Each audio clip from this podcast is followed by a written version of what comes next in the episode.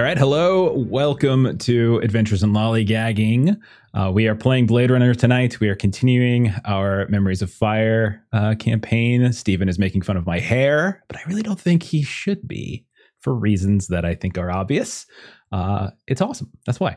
Uh, but yeah, we're uh, we're playing some uh, we're playing some some Blade Runner. We uh, we had we really fully explored the combat system uh, last time around. As in three different locations, we had three different combats, and then to make matters worse, we had a fourth combat at the very end as we brought everyone together, and uh, I nearly killed half the party uh, with uh, a single replicant. Maybe I don't know. We'll find out. Yeah.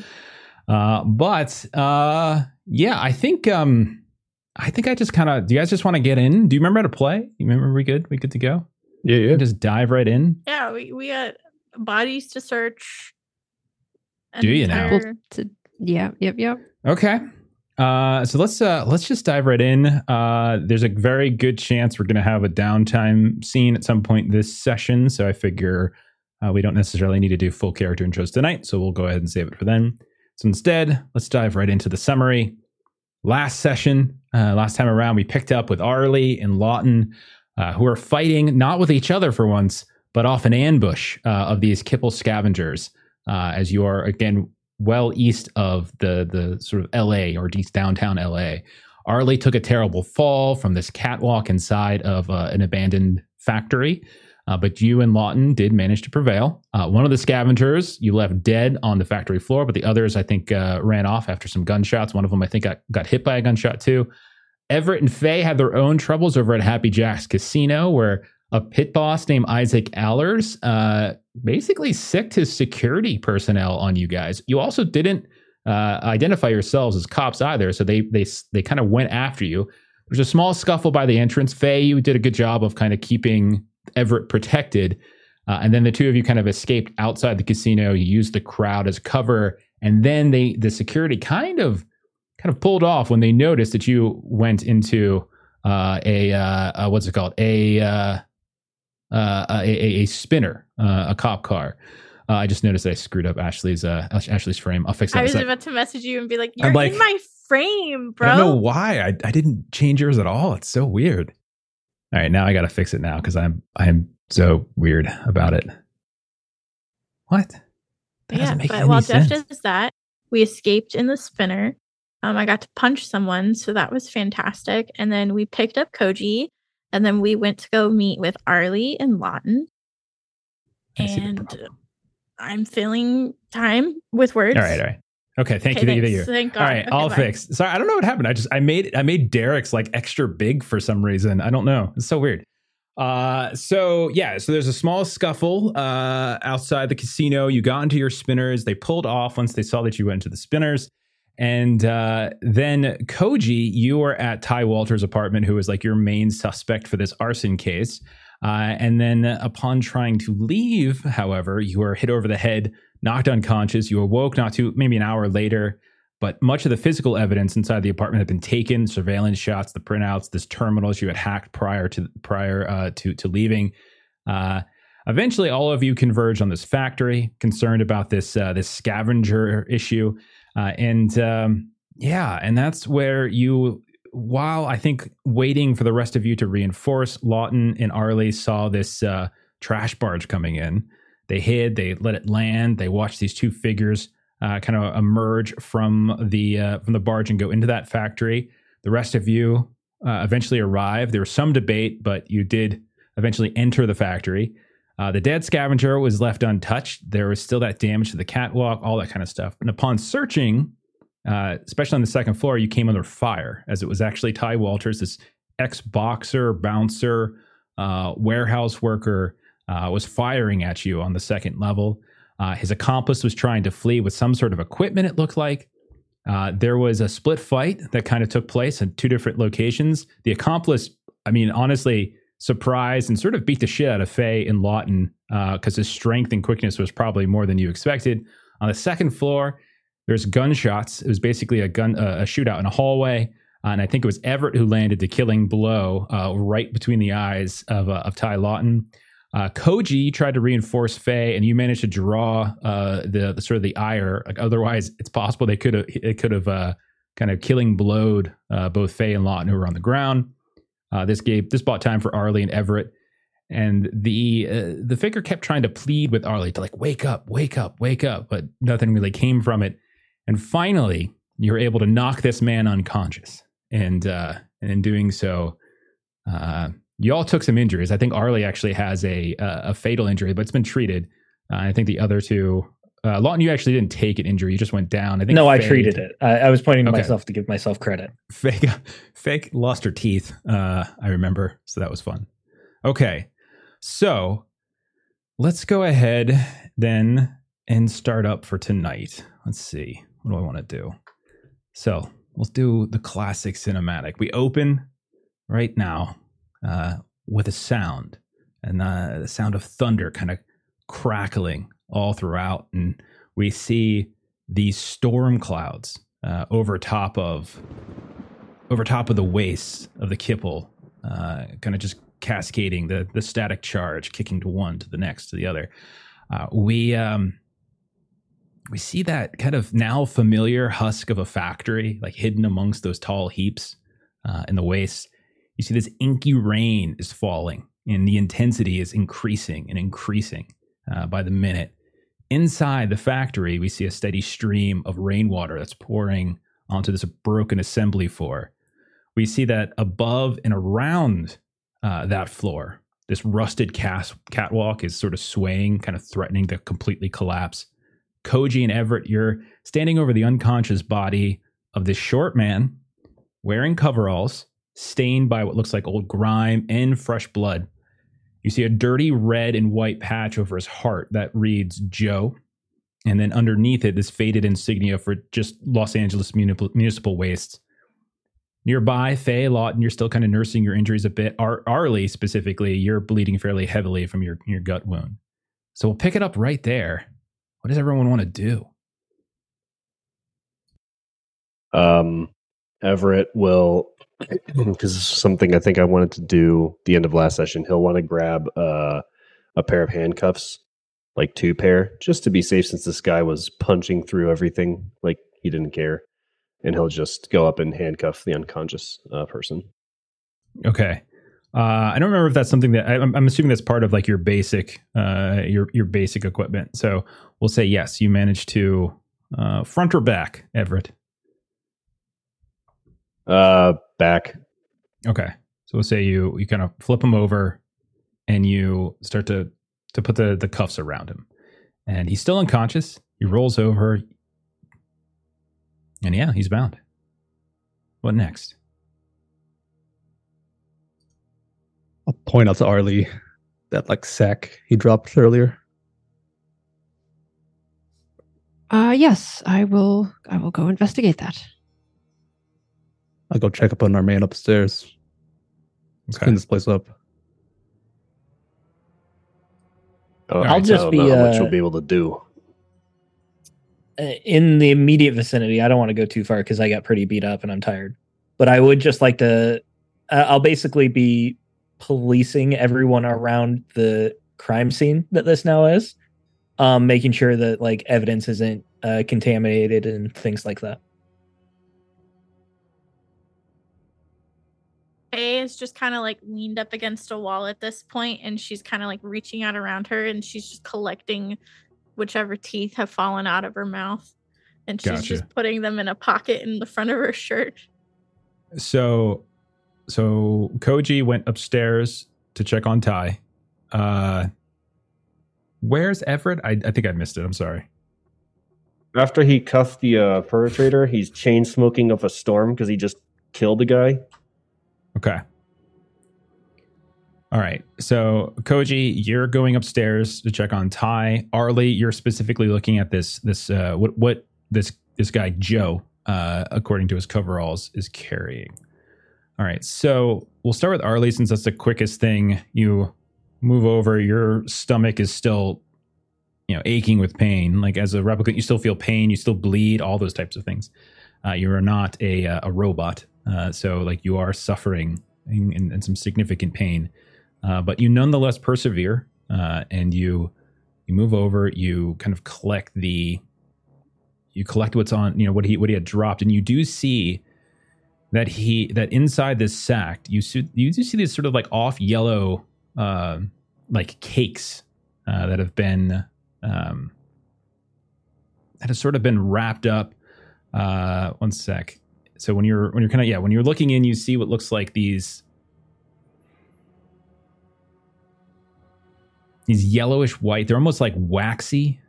Uh, when you look at them, they've been wrapped around with some sort of like kind of cl- like off um, like translucent wrap, like wrapping, but you can see underneath it that there is this yellowish white waxy crystalline substance and they're like these like chunky blocks uh, that are uh, not quite as big as like an actual brick for a house uh, but close enough to it. Uh, and Co- Arly would kind of take that and kind of look at it and then would go kind of looking for uh, mr stone. Okay. Uh, if you show Stone, Stone, you're, not going to need a roll for this. You would be able to very quickly, uh, given the leads that you've had so far, recognize blocks of white phosphorus uh, very quickly. And you would also probably say there, don't do much with it. Be careful. Uh, though, what a replicant, what, how it would affect a replicant compared to uh, a human, you're not entirely sure. Uh, but be careful with it. Maybe don't bleed on it so much. Uh, well, no one has offered to do anything about my bleeding, so it seemed that I was just. I bandaged you to the best to of continue. my ability. Well, yes. Thank you for. Uh, thank you for identifying this. Yep, white white phosphorus. Um, Arly, I. Never mind. I'll tell you later uh, yes, Mr. Lawton, Mr. Stone. And Arly will just sort of raise her voice to everyone. Uh, this is white phosphorus. Don't bleed on it or do anything else that could set it off. Don't touch it at all if you see it. All right. We'll cut upstairs. We're going to cut upstairs. Uh, Koji, you went to check out Ty's corpse. Uh, and you will see that he does not. He's wearing pretty nondescript clothing. Uh, nothing too too fancy. It just looks like uh, it almost looks like he's he's wearing sweatpants of some kind, or at least like heavy pants. And he has like this very kind of crew jacket over top that's all patched up here and there. Um, you notice as you're kind of going through uh, on his corpse, if you're like fishing through pockets or or whatnot. First of all, the gun is kind of an older gun. It's a it's a 357 Magnum. You pick it up, you can kind of take a look at it. You see that the serial number on the the bottom of the the butt of the frame has been kind of partially filed off. Uh, you but you also notice that uh, sort of hanging from like the back of his like waistline, uh, he had like some sort of utility belt around, uh, and you can see what actually looks to you uh, like a like a police truncheon or like a you know like a nightstick or a baton uh, and you see that uh, also hanging from the back, he's got these these two these this, this sort of small compartment, this little kind of leather leather like or faux leather pack in the back. When you pop open the button and kind of look inside, you see these two canisters. Uh, go ahead and roll if you would like uh, an intelligence plus firearms. Use the generic roll button at the top of your character sheet to to add it add it in because uh, you're kind of combining your intelligence plus your knowledge of like firearms and weaponry and things like that. If that makes sense. So at the very top of your character sheet, there is a just looks just like dice. When you put your when you put your cursor over top of it, it will say generic roll and it'll let you yep. customize the roll. Got it.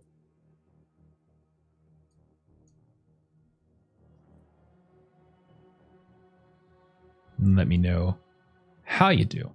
So intelligence firearms, you said? Yeah, so intelligence, so give it a B. Uh, that's your D10, and then firearms is a is a D, so give it a D6. You're rolling a D10 and a D6. Yeah, I'll just do a physical. Okay. Got a seven, so it's one success. Okay. Uh, so you would be able to one one. That's all you need. Uh, you're pretty confident uh, that between these, uh, between what you're looking at in your, you know, in the pocket in that little pouch, and that sort of baton, it looks like RDU gear. or looks like actual LAPD gear. It looks a little older model. It looks it looks like it might have been used at some point, uh, but it definitely looks like RDU gear.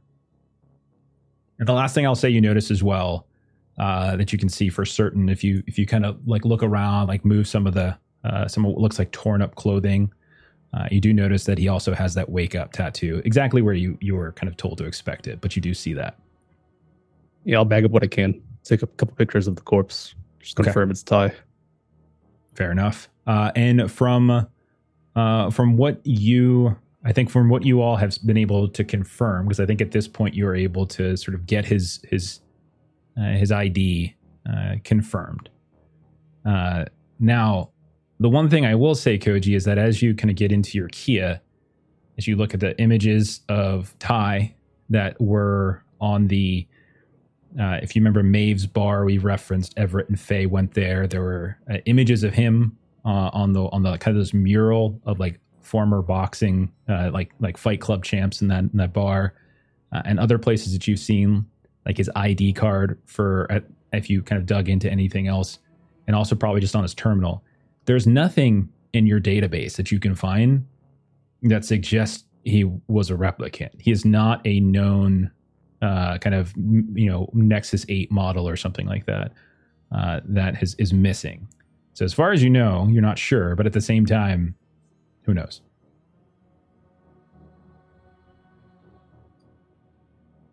So just wrap things up, head back down. Okay. So while he's gone, uh, Arly and Lawton have been kind of looking at this this phosphorus stuff. What about Everett and Fae? Uh, Fae goes over to like check on Everett to see how he's doing because he's kind of chain smoking and freaking out. And uh, she does so by going, "Hey, so that phosphorus stuff. So either somewhere in here it was like halfway house, like they were holding it, or they produce it here. Uh, suppose they could also be trying to get rid of this place, but I don't know. We didn't see. I don't think we saw anything else that would suggest they were making it here. We should check. Did that barge? This is out of character. Did that barge they came in on stick around, or did it leave again? Yeah, it it parked, so it landed. Uh, and I should also say you haven't actually ever done a full sweep of this of this place. Uh, it's a very large factory. You the first time Arly and Lawton came, they really only did the factory floor, the, the assembly room mm-hmm. floor, which is what you're still at. You all went down like one hallway and then went upstairs through uh, through the bathroom, uh, the women's bathroom, if I recall, uh, where there was like a collapsed floor. But there's still more than half of this place that you guys actually haven't explored. Okay, uh, then okay, yeah, then that would change whatever it would say. Um, Okay. Well, we could we could keep exploring this factory and see if there's somewhere this was supposed to go or where it came from, but I wonder who's waiting for us on the barge they came in on. Really want to find out at this moment. Uh, and Fae's gonna start heading out to go look and explore the place, and she's gonna look over her shoulder. You coming? Everett will just silently nod and pop his cigarettes back in his mouth to follow along. Is this your first kill? Oh, no, not even close, but never gets any easier, you know. And okay. and Fae like ponders it, but she kind of shakes her head like she disagrees. All right. So the two of you start exploring a little bit more, uh, looking around, see if you can like kind of sweeping the place. Uh, and I will say no no roll is necessary here. It's really just sort of a, a systematic room by room. Some rooms open, some rooms don't. Some rooms have doors, some rooms don't. Some rooms have absolutely nothing. There's nothing worth talking about. But eventually, the two of you do find a workshop that seems to be sort of nestled uh, in a, this hidden nook where you see like a, a series of what looks like corrugated metal sheets were at some point placed in this uh, hole in the wall kind of as covering, and you can see that they have been slid across, like slid, slid to open it up, but they were all like the, the two of them are also here, uh, both Ty and, and this Joe character uh, were here as well. But it looks like this corrugated sheeting, this horrible rusted with all sorts of spray on it had kind of been covering this this essentially a hole in the wall. And you can see that as you go in like the shadows are pretty heavy here and i would imagine someone has a light. The air like as you come in it's like it smells like oil and rust. And as you look around you can see like this patchwork of, of kind of peeling paint rusted metal. Like there's all these marks these deep scratches scorch marks even. And it kind of gives you this idea of like like this is this place this is a place that's been used experimented within that kind of stuff it's a very small room though and almost kind of claustrophobic. Uh, you can see that the shelves are relatively uh, relative, relatively filled. There's a handful of them with like kind of crates and and things like that. Uh, peeking through them sort of tools parts that you can see sticking out. Nothing uh, immediately catches the eye as you're just doing a quick cursory glance. In the center you can see this big old workbench that's basically dominating the space it's this, and it's very battered. It's very scarred. You can see stains of all sorts of different things are on top of it. And you can see there's a, a few like what looks like half finished projects that are kind of on the bench and otherwhere else, uh, other places here and there, on like these little milk crate carton thingies. Um, and as you're shining around, you do notice one thing kind of catch, one thing does immediately catch your attention is that you see this kind of graffiti scrawled kind of crudely across the wall letters are again that jagged kind of angular look almost aggressive and like how intensely it's been written. And it's got that same kind of message that you've seen on these these tattoos. Um so that's what you all see when you when you find this workshop. Um if you would like you can roll uh, i mean if there's something specific you can look at if you just want kind of a take a a basic very systematic methodical approach you can just roll observation as you're moving around. So either one Uh, of I'll you can roll that and the other person can take advantage, or you can just both roll it. Whatever you prefer is fine with me. We have the same. Let's just both roll. Okay. We're both rolling observation, correct? Yep.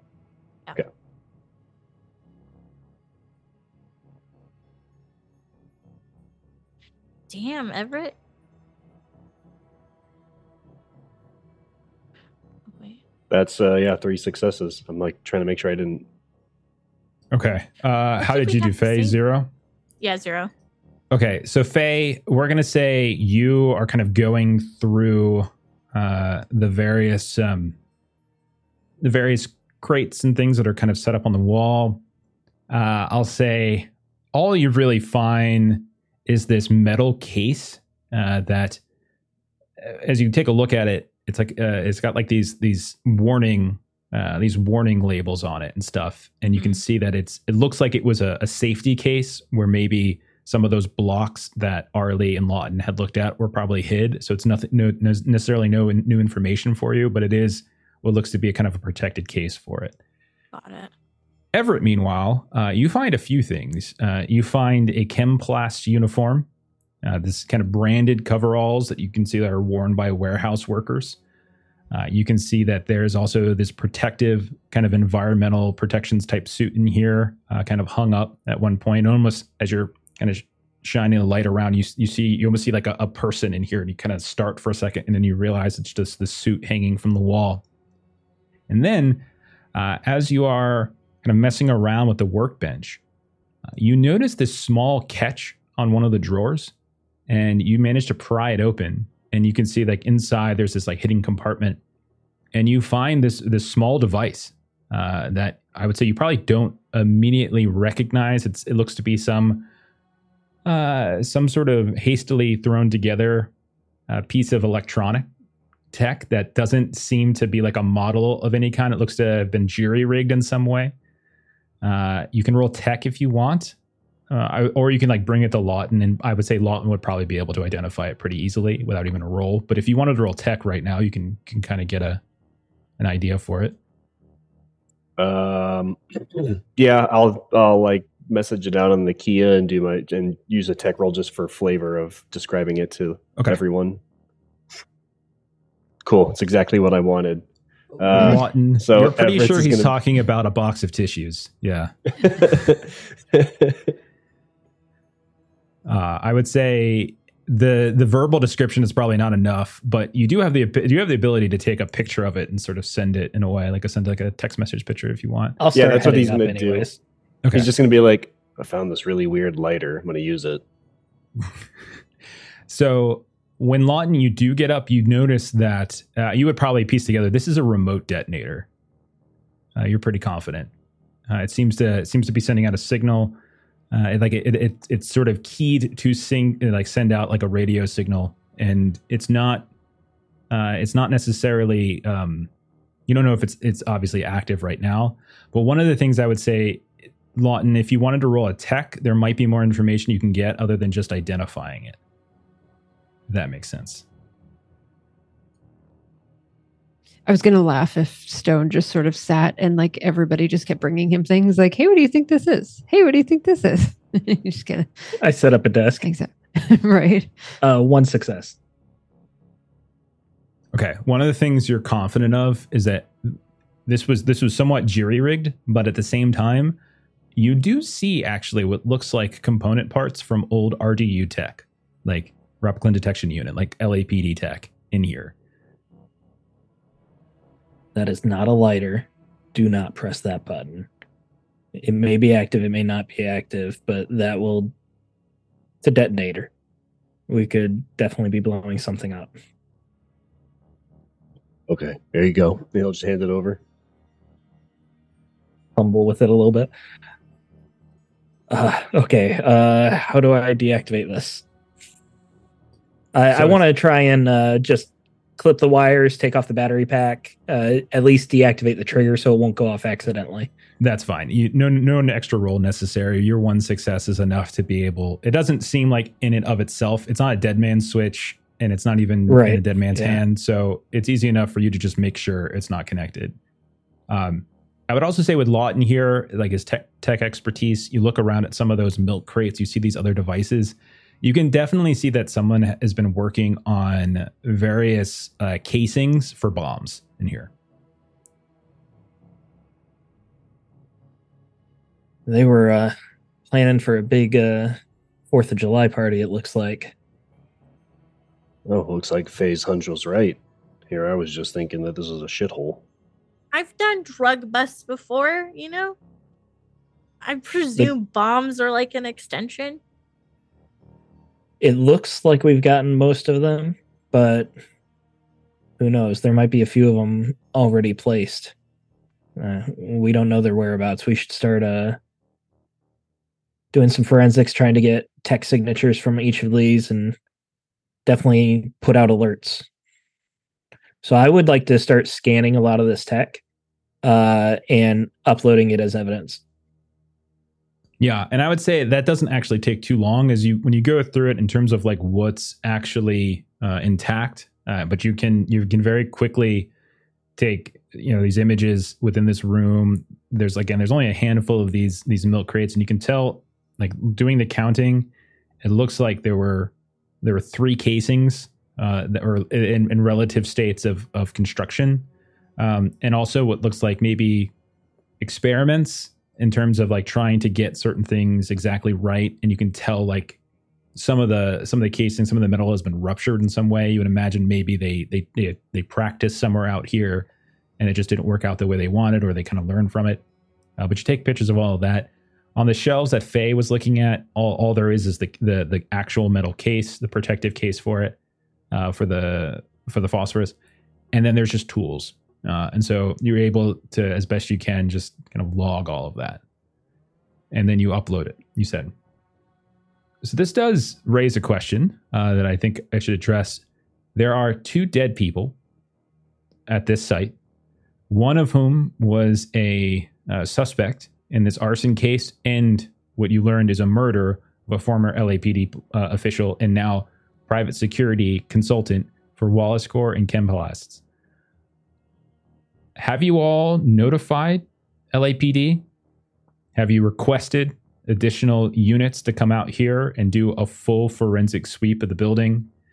Uh, what do you also? I then the other question is, what do you do with this? You have this witness, or you have this accomplice here, unconscious, currently in bound. Do you try to interrogate him here? Do you take him back to LAPD? So walk me through what's happening. I think, especially seeing all these bombs, this isn't something that we can keep under wraps or uh, even wait because there is a chance that there are more bombs out there or that there's another accomplice. We don't know. Uh, so I, I would definitely say we need to start uh, calling in for backup, doing a full sweep. I I hear what you say. My my concern is that d- did you not say that there is RDU tech that was part of these bombs? Yeah. So there there is the possibility that there could be rogue agents within the force that are involved in this. So that raises the possibility that this might be something we want to address. Well, if you're concerned that they'll make a move against us while everyone's here, that'd be foolish on their part because the good, the less corrupt guys would at least outnumber them. This text seems old too. Chances are it it could be what was his name? Monty, who was the cop? Monty Croyle. Monty Croyle, yeah. We know Monty was crooked. It could be that he was their source. Although they wanted to kill him, didn't they? Yeah. There there's definitely something twisted, but I don't think it changes the fact that we have to call this in.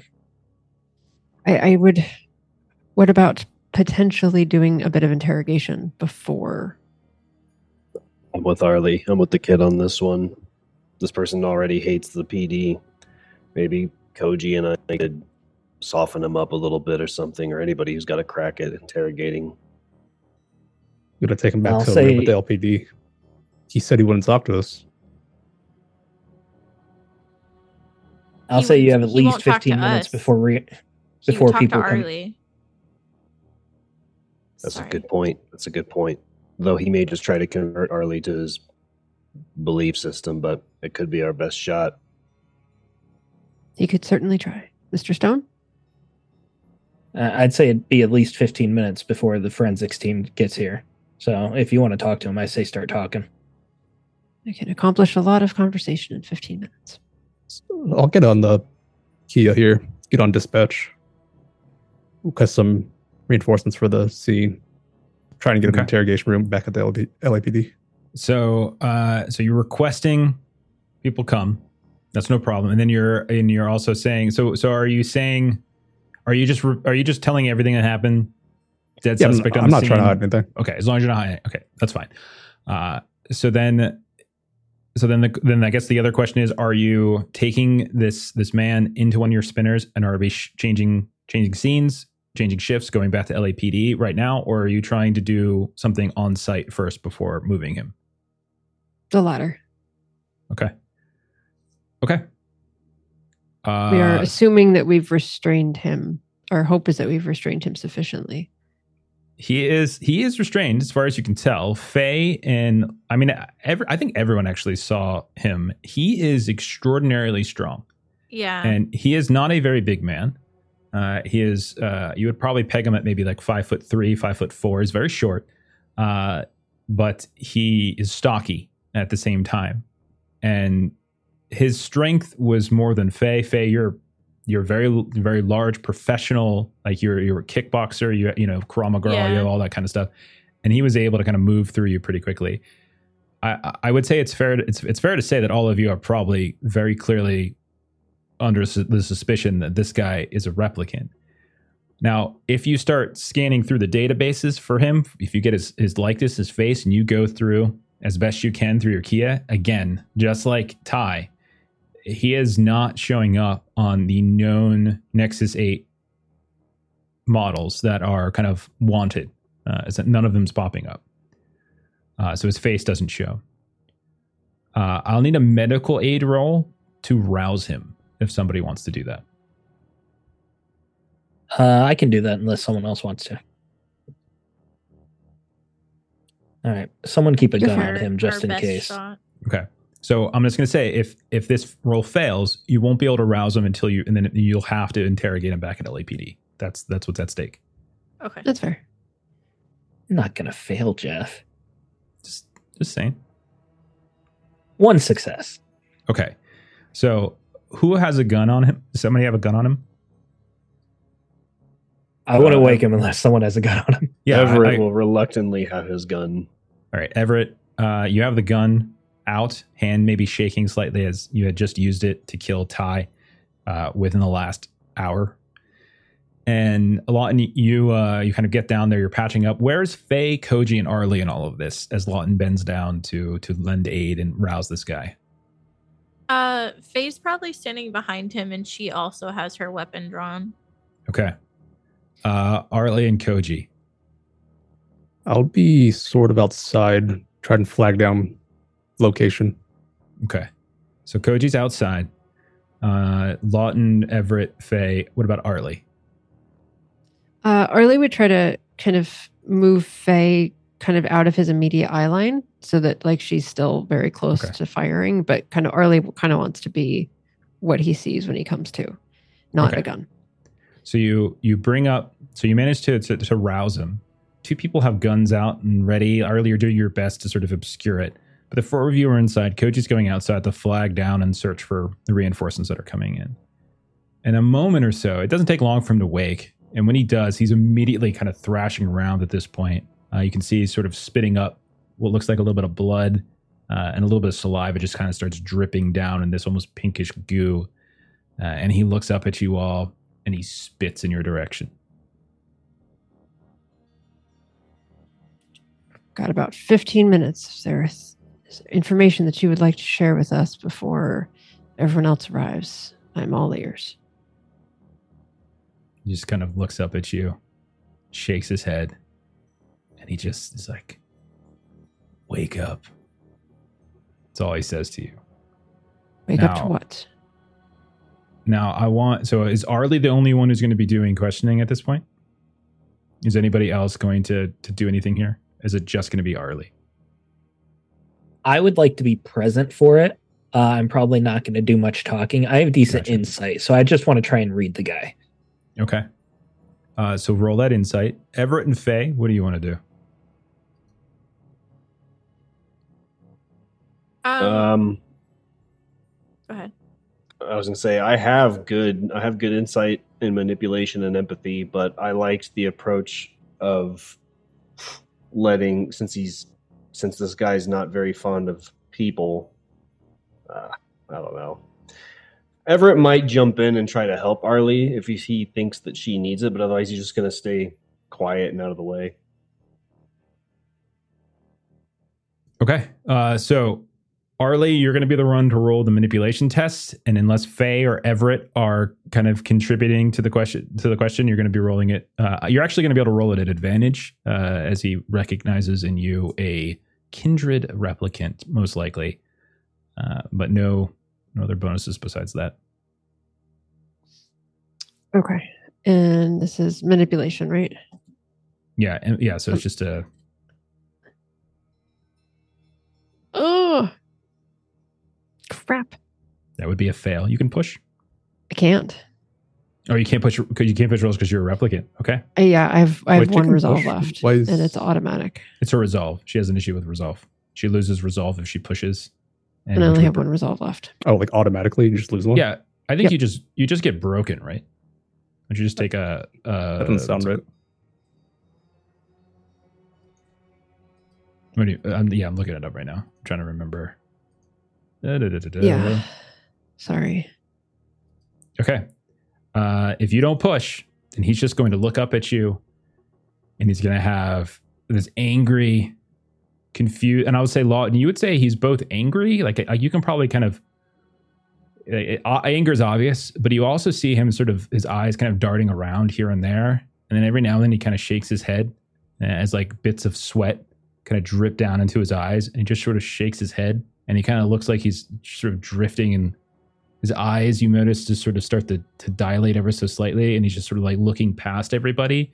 He seems both angry and confused, uh, but nothing beyond that.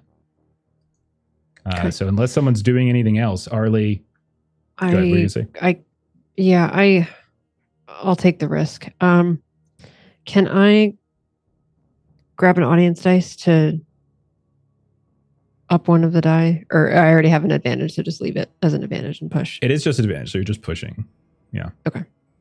So I was looking at the rules, just double check. Yeah, thanks, man. And replicant says they always suffer stress instead of damage when Okay. rolling a unicorn, and they can Oh, so- reroll push twice. Okay, so it's once. only if you roll the unicorn. So it's only if you roll the one. So you so you are risking it, but you know, it is advantage though. So as long as you don't roll two, you should be fine. Okay. One success.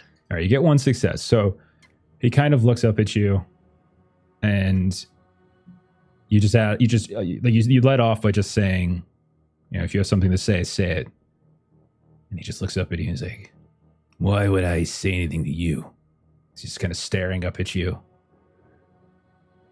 You're sheep. You're sheep. That's all you are. You're just some some pet these corrupt fucking what are they called? Blade runners. Cops. Why would I fucking talk to you? Go back to sleep. We Sheep. we woke you to give you an opportunity to share information that you might want to provide to us that we might be able to follow up on before everyone else arrives. If we were just sheep, we would have left you asleep and you would have woken up back at HQ. Why would I fucking talk to you? What do I have? What reason do I have to say anything to you people? we have been investigating what's been happening and we are genuinely interested if there is something beyond blade running that needs to be looked at needs to be investigated needs to be dug into he's just shaking his head. You got to start being more more to the point with it. You got to start asking more specific questions. If you're just asking him to volunteer information, you're not going to like even with your success, he's not going to you have to be more specific than that.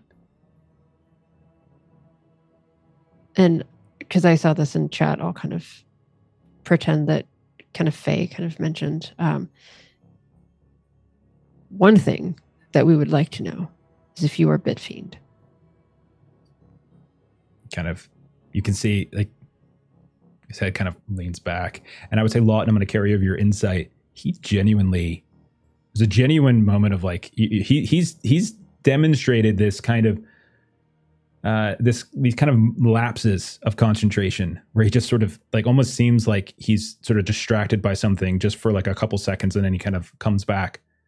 Uh, but at the mention of that her his head just sort of kind of looks up. He gives arly like a, a, a quizzical look.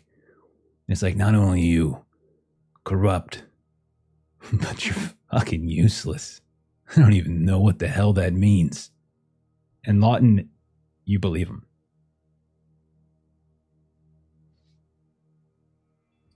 Where were you going with all of this? What was the next target?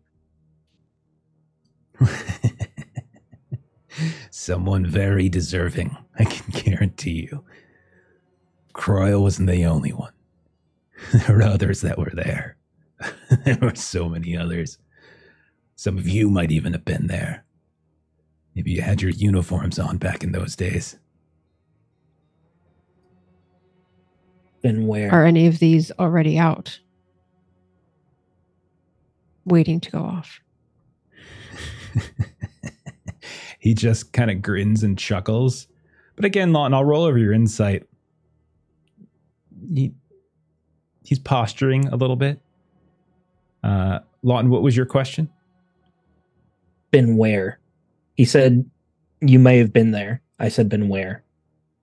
His head just jerks towards you, like this incredibly fast movement. And he's like, Don't you fucking know already? I want to bring people in. Tell me what happened. We'll bring them in. All right, Lawton, roll. I'll, you can go ahead and roll a manipulation as well. I'm sorry, Melissa. I'm not trying to. Oh no, I'm just not looking to be the only one talking to him. We're all here. The four of you are there. You're welcome to. I'm to say pushing. anything. Okay. Oh my Nothing. goodness. Okay. And all he says is, he just looks up as you kind of like stare at him. You've had years. You've had years to bring him in, and you didn't. Not only did you not bring him in, but you stood by and you let them get stronger. You let them get more powerful. You let them rise up in the ranks of this bureaucracy on the corpses of my brothers and my sisters. Yeah, I don't believe you're gonna do shit. And he spits at Lawton. Uh, Fae is. What's uh, so? This is an Ashley question. What's the name of the lady who uh, was involved in the cover up with Hoyt and Zemke? You don't know that Uh, Ko- info, Koji, have you shared but that? it's no, I didn't share it. But for Ashley, it was Lena Kova. yeah. Oh, okay. Oh, but I Fae doesn't. Okay, got it. But if okay, Koji that's why I hasn't didn't, shared it That's with why I didn't write it in my notes yeah. yet because I don't know yet. Okay. Um. Then Fae's gonna kind of like step behind Arly, and she's where's Warwick? You see, he kind of, his head sort of shifts a bit. And for a moment, you see like less anger, more confusion. What? What do you know? What? What? What do you. What? Where's Warwick? He has that tattoo.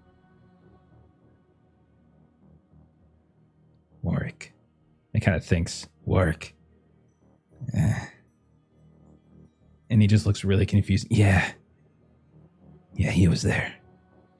Yeah, yeah, yeah, yeah, he was there. and he kind of looks up at you and uh, he says, Friend of yours? Yeah. I imagine he's got a task too. you think we were the only ones? Do you know how many there were of us that day? Dozens. Dozens. They build us to survive. They build us to be tougher than you. You humans, you fragile things. There were dozens of us. You think some of us weren't going to survive?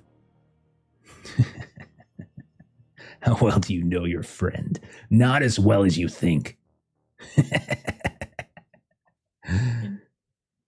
Apparently, and like, and Fae's stressed out, and she goes, "Did you guys already get Zemke then?" He'll get his. Just a little hors d'oeuvre so far. He'll get his. He's just a little fish anyway. He's why? Why did they kill? Why did they kill Meiji then? You see his head start to twitch. No. What? Work didn't. What? Again, he, he's just looking so incredibly confused right now, like an old man trying to like sort out Mhm. a memory, like like almost like a like a like a dementia patient, just kind of lapsing in and out of concentration, uh, where it just doesn't seem like he has like full focus and you ask him these these curveball questions or you ask him something that just does, doesn't ring true and his face just kind of scrunches up and he almost has this like this lost look as his face kind of contorts. It's almost like you can almost sort of empathize at some point. He almost looks like far away and confused but he kind of shakes his head. He doesn't seem to register it.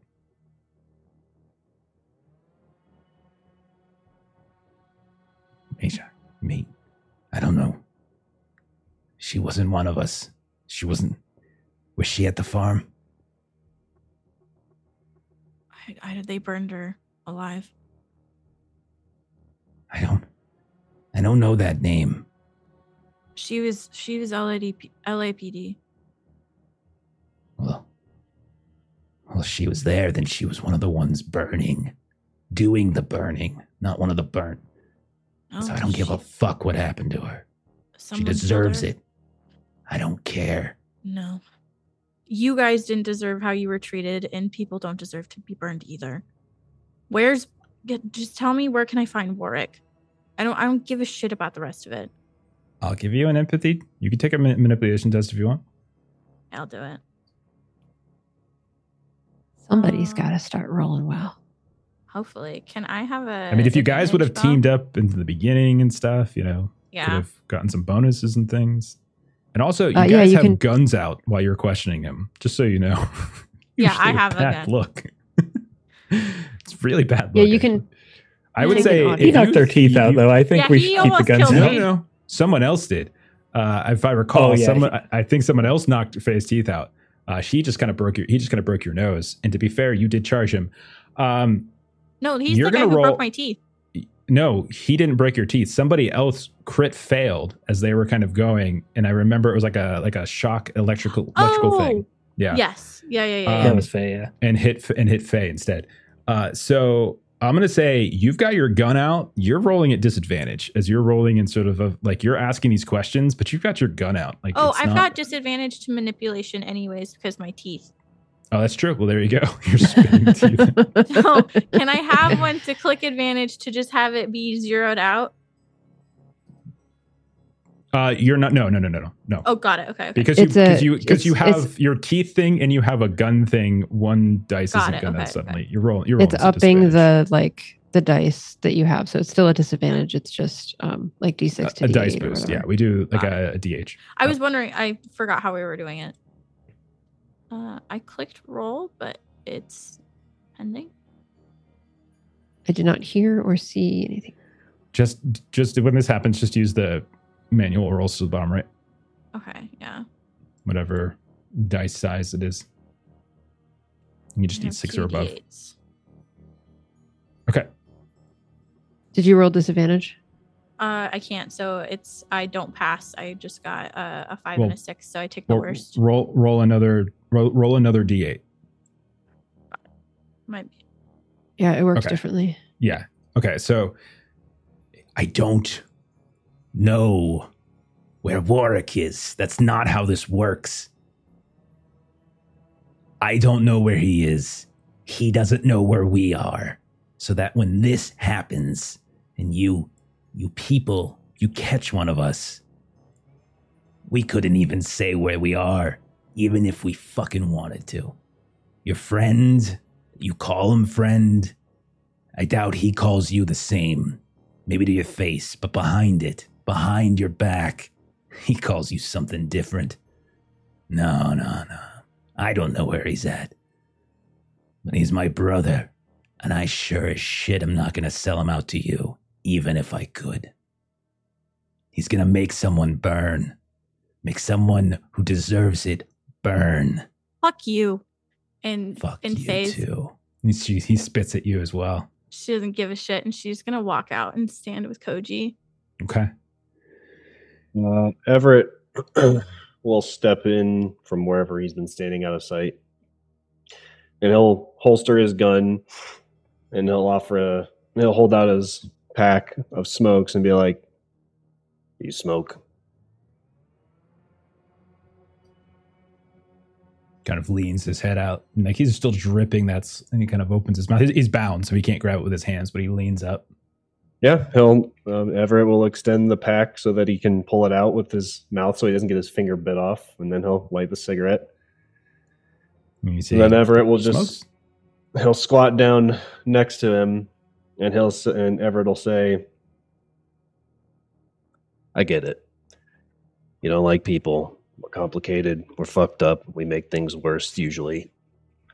Humor me."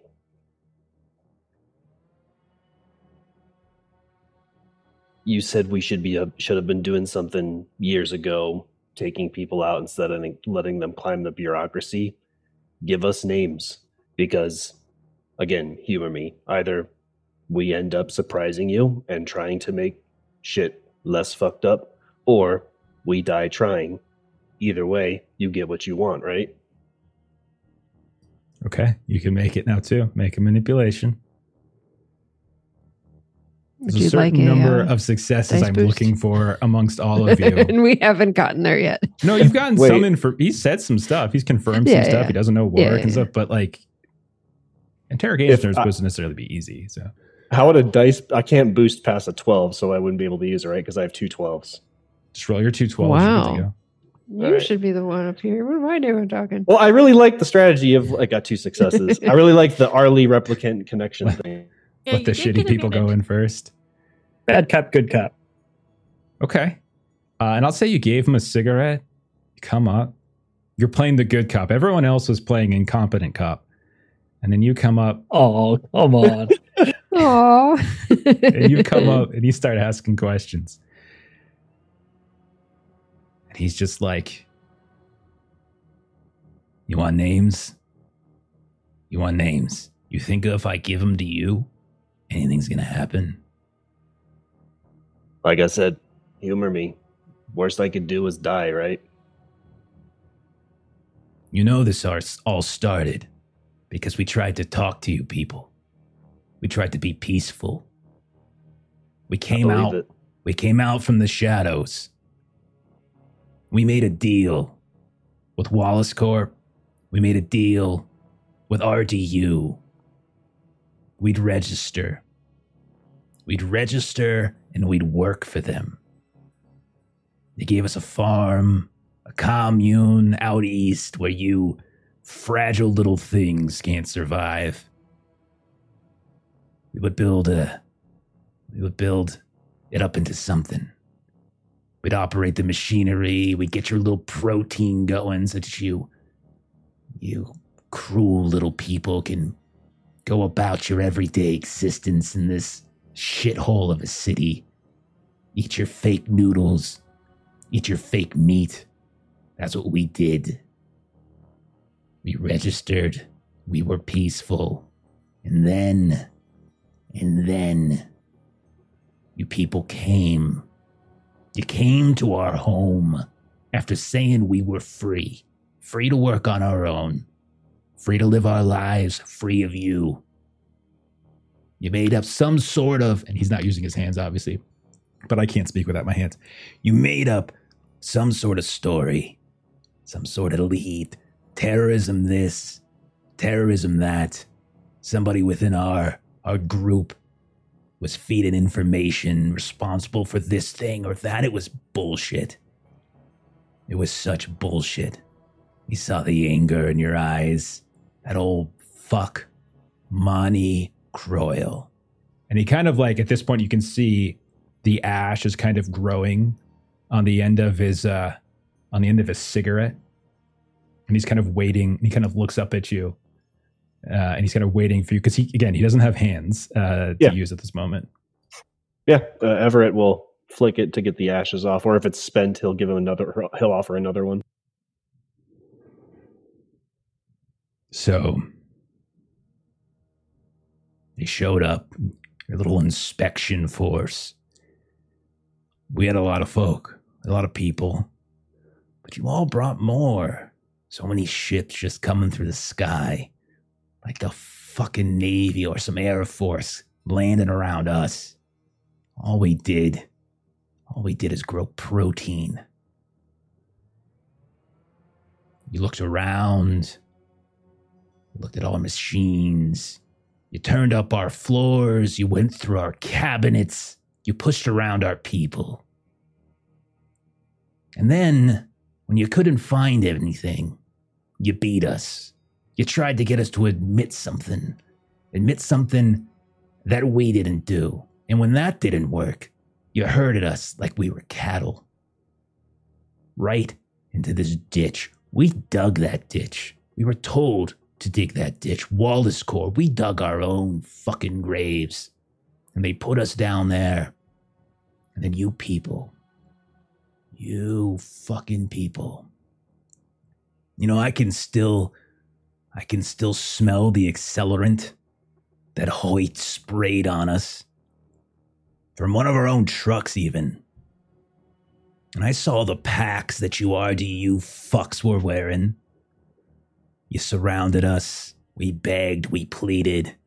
And then you just You just unleashed hell. Everything torched. I still smell it. Do you know what it smells? What it smells like when flesh burns? Since replicants, it's different.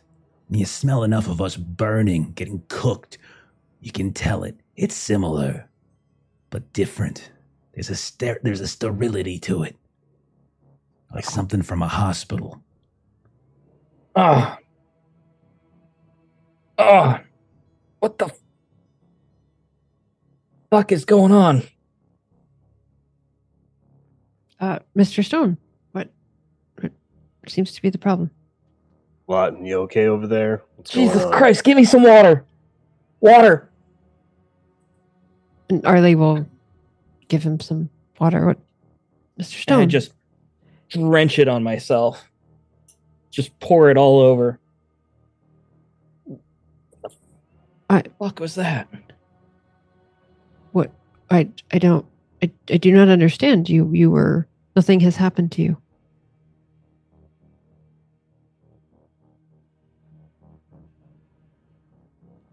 And I just walk away. I, I leave the room.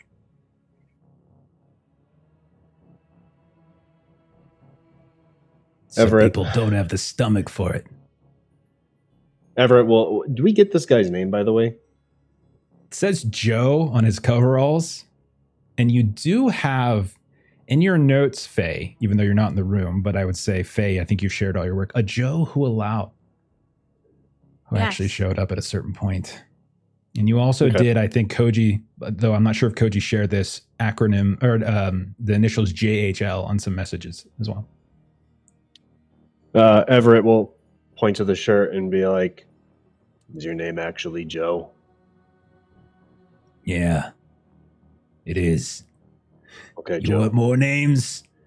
Monty Croyle, Hoyt Zemke, Big Fish, Little Fish, and the Queen of the fucking Sea, Lena Kova. You gonna do anything about that one, big guy? Nah, I don't think you will.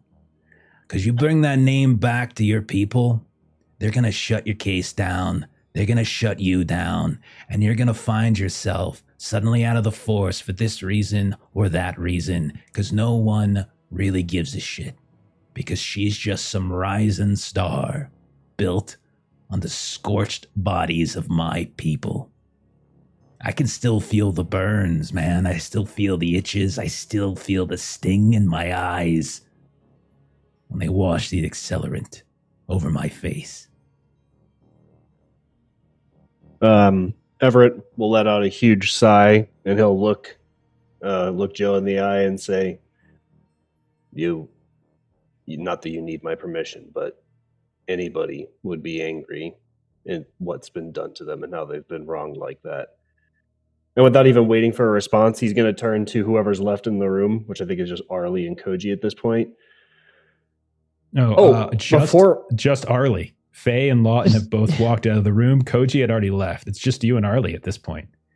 Real quick, me can I make an insight check to make sure that he's not pulling the wool Absolutely. over my eyes? I don't think Absolutely. he is, but With Lawton out of the room now, there's no one really kind of watching him anymore. So yeah, three successes. he hasn't is he lied, lying?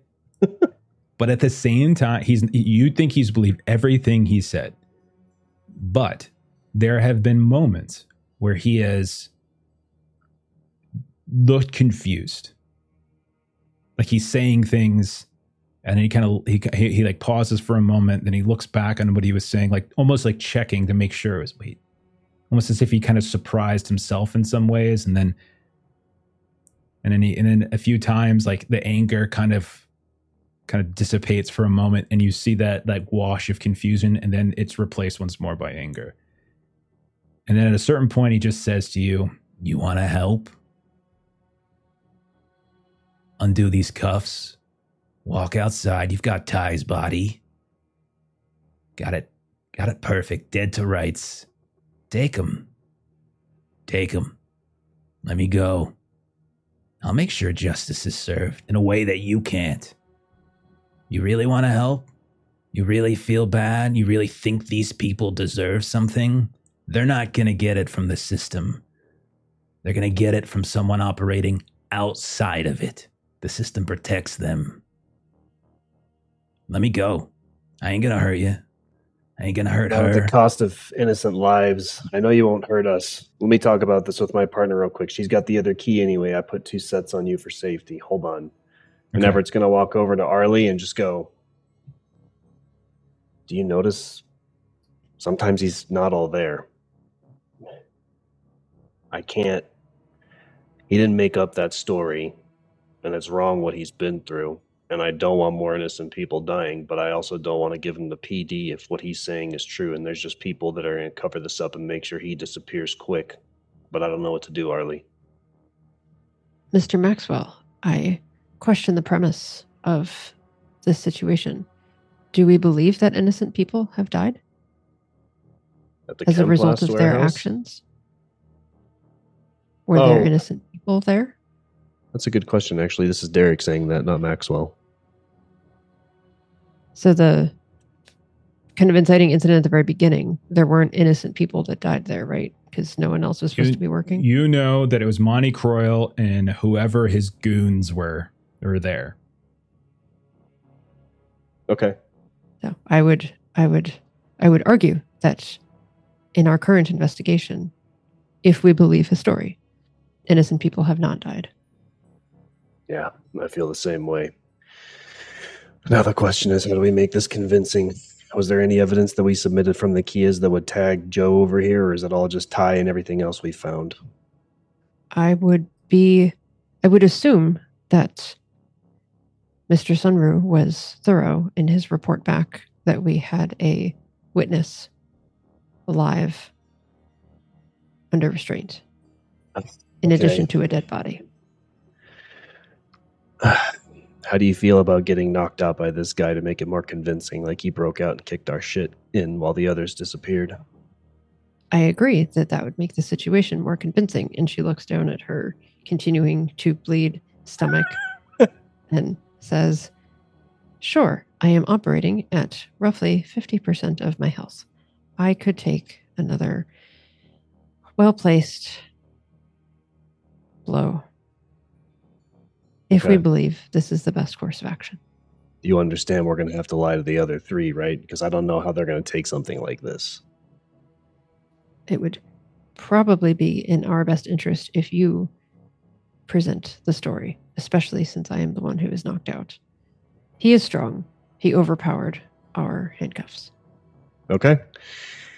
Everett will walk over, look at the handcuffs, and say, If I put something on these or weaken them in some way, can you break out of them, make it more convincing, knock the shit out of me, knock the shit out of her, not kill us, and then get we the hell out of politely here before request backup? that we not be made deceased during He your looks, exit.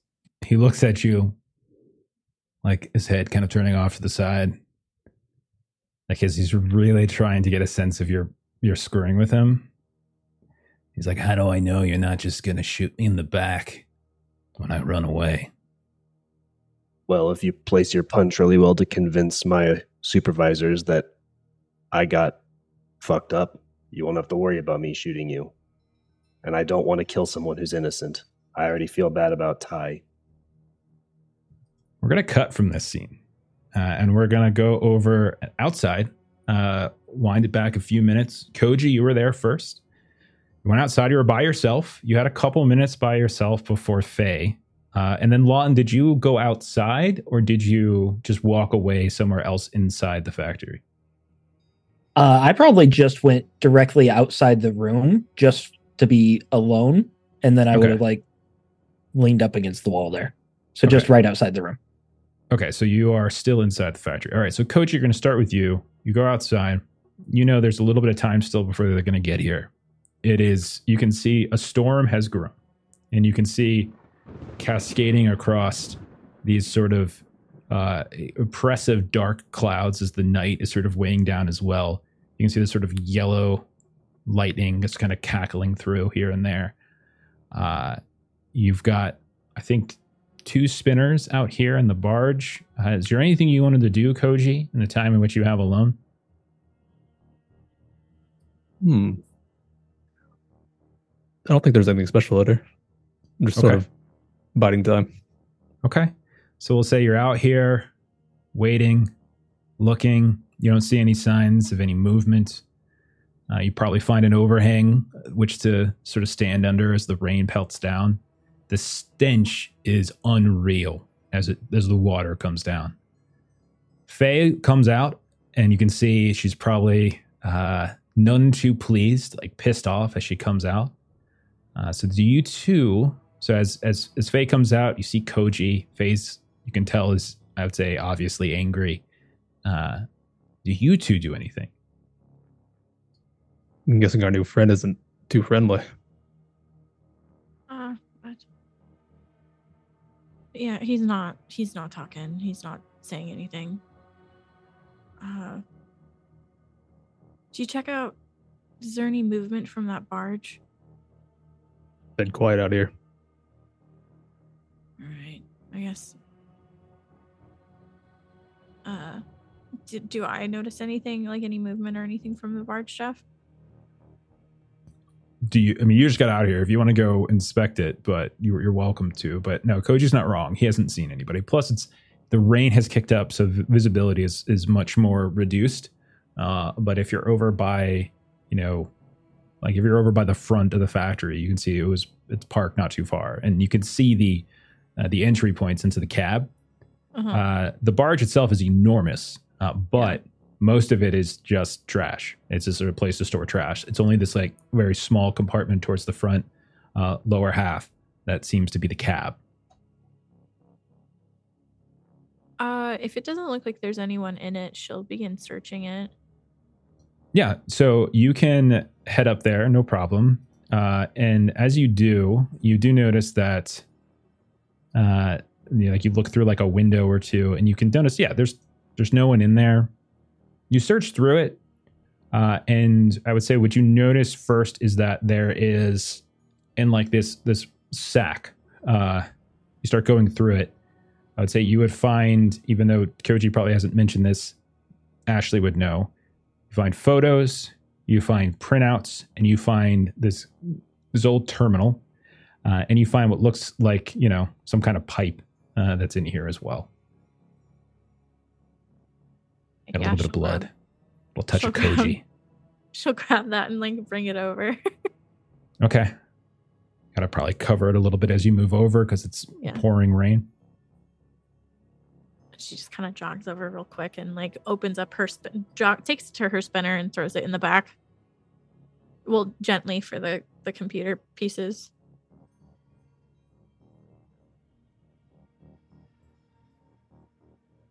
and uh yeah and then she'll just after she puts it in her spinner she'll wait with koji for backup Okay.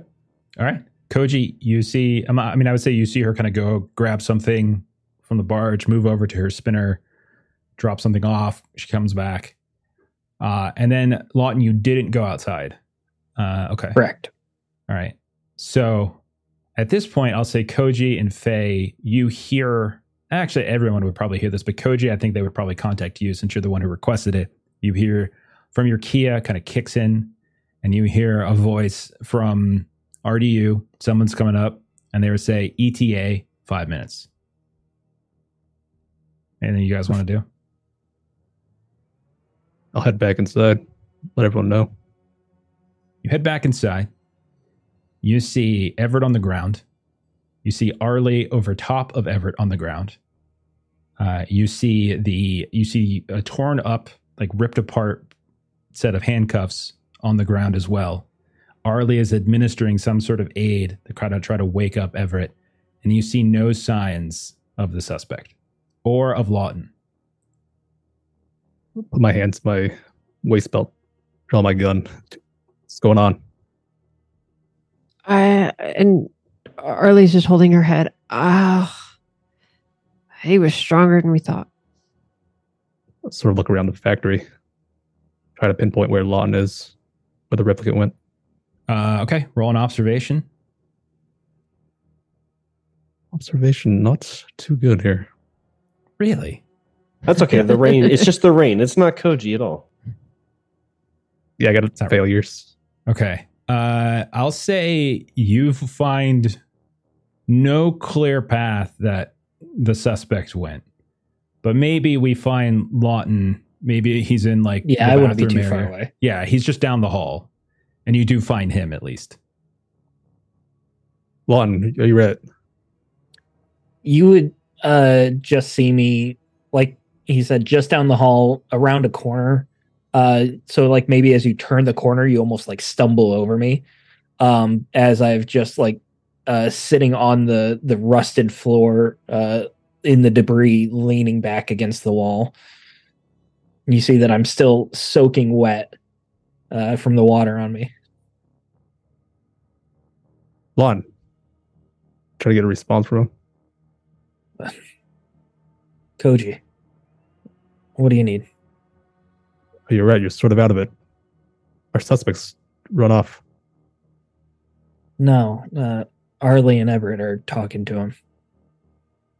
All right, just stay here. I'll head back to Arly Everett. Okay. You head back. Uh, I'll say at this point, Everett has been roused back to consciousness uh, with a a big. It's going to be a big shiner uh, on one side of your face at this point. Do I still have my Um, gun? Uh, let's see. Uh, yeah, you still have your gun. We'll say. Okay, cool. Yeah. Okay. All right. So then Everett's sitting up when Koji comes back in. As long as you've been out, early. I I'm not sure. I was out myself, and Long Okay. enough to lose my fucking patience. You leave a cripple, and then you leave me to keep the roided up dude clear. Where the fuck did you all go? I'm sorry. Uh, am I the cripple in this scenario? Yes, hot shot. You're the cripple here. Well, now there's two since I've got low visibility, and I'm not talking about the rain. Jesus. What'd you say to him? What'd he tell you? I asked the same questions everyone else was. Give us names. We can help you. He, of course, wanted a third cigarette. And as soon as I got close, he just used his forehead to. Uh, I don't. Goes dark after that. Okay, this is not a good look. Gonna need a retirement order. Gotta get this cleaned up. What reinforcements are about to be here? Better All you ever quick. talk about is that retirement order. Gotta clean up loose ends. Where where's Mr. Stone? Sit in the corner. He's a bit out of it, but he's fine. We're, like, we're all a bit out of it, so he's among good company there. We'll cut outside for a second as Fae, you watch as uh, the clouds that have been very dark with that cascading lightning. You can see the lights of various LAPD vehicles, some spinners like your own, some more like kind of SWAT vehicles flying through the air, and they kind of come down. You see a group of people start swarming, coming out. One of them comes up to you, uh, kind of like wants like a debrief. Uh, like we don't have to role play at all, but kind of comes up to you, like, yeah. no. Uh, now, Koji, when you called it in, did you say did you say one suspect dead and another suspect in custody? Um, yeah, I just said we had suspect situations under control. Just need pretty much forensics. Where Okay. else is coming? Okay. So you see, uh, forensic team shows up. Uh, they're the one kind of talking to Fae. They've got these little kits and stuff ready to go. They want to be directed. And if you didn't give the specifics of there were two suspects, one in custody, they're not necessarily going to ask about it. They're just going to, they're going to, you know, be as is the site sec- is this is the site secure? Is uh, are we uh, are we okay to uh, to start uh, start our uh, examination? Yeah, yeah, we we secured it. Okay. Uh, so uh, I can we can I can show you to the hotspots. Okay, I, I spoke with uh, Deputy Chief, uh, and he wants a debrief ASAP from uh, your team. Okay, yeah, I'll I'll grab them. I'll when, when let, let's head on in and and Okay. Fae will like get the door and everything. Okay, so Fae, when you go inside, uh, you see Everett and Koji and Arly. Uh, Everett looks to have taken a bad blow to the face. Uh, Arly too may have a, another blow as well. You see uh, ripped apart handcuffs on the ground. Uh, you do not see any sign of Joe, and you do not see is Lawton back yet, Steven? I don't think so yet. and Lawton is nowhere to be found either. As you come in with various techs to do a full on uh, kind of forensic sweep of of this site. Uh what the fuck? That's right, Fae. Just point them out where they gotta go. Okay. And like she takes a moment and she's like she's staring you down like we're really okay fuck and uh she'll take them upstairs to the the body Okay. So we'll say you show them around. Groups of groups of tech start moving around. A few of them get a little nervous. Like, you sure this place is secure? It's like some of the walls start to Yeah. wobble a little bit in the wind. Uh, weird sounds start to cascade around here and there. Uh, but we will say they begin a full kind of forensic sweep. You got uh, a group kind of comes in to sort of uh, assess Ty's body, get that ready for transport. And you guys, your job here is basically done. Uh, so, what next? Arly would want to go find uh, Mr. Stone. You do, in fact, find him. I would say somewhere, in, you know, kind of wandering in the halls on the lower floor. Arly, Yes, I Mr. can smell it. And Arly thinks back. You can s- you can smell that awful smell he was describing. I can smell it. I can How, see it. I can hear it. You have a vivid imagination. That is how a good imagination works. Someone describes something and you can see it in your mind.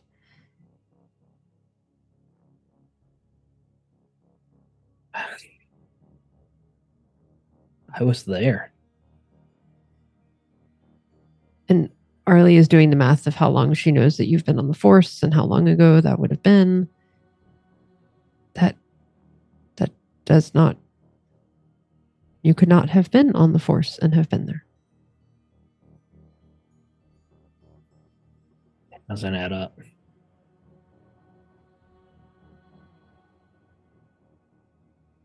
What what do you recall?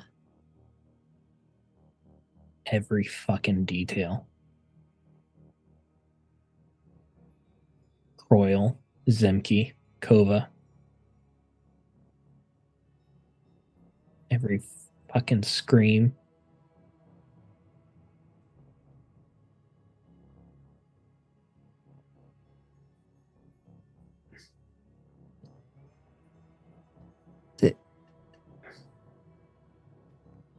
Can I have- Maxwell interrupt?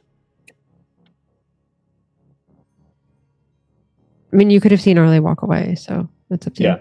Yeah. Just so that we're away from prying ears, Maxwell, as Arly gets ready to prep her next phrase, will be like, oh, well, if it isn't the rolling fucking stone, are you done playing with your chemistry set? Let's get the hell out of here and let everyone else do their jobs. He's very irritable. Uh and and it, that sort of having someone just sort of walk in on this conversation that will definitely sort of and uh, Arly will just sort of um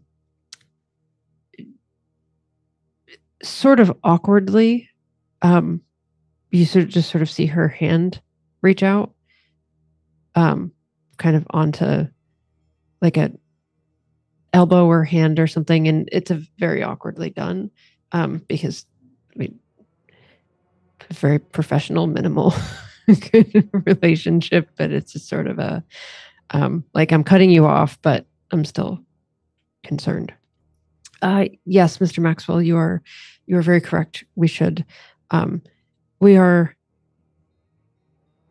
indicating that there were two individuals here and one of them made their exit at the uh peril of us during the skirmish is this what we are saying Fortunately, I'll take the heat for it since uh, you're bandaged up already. And I—I got close to a suspect that I should have known was dangerous.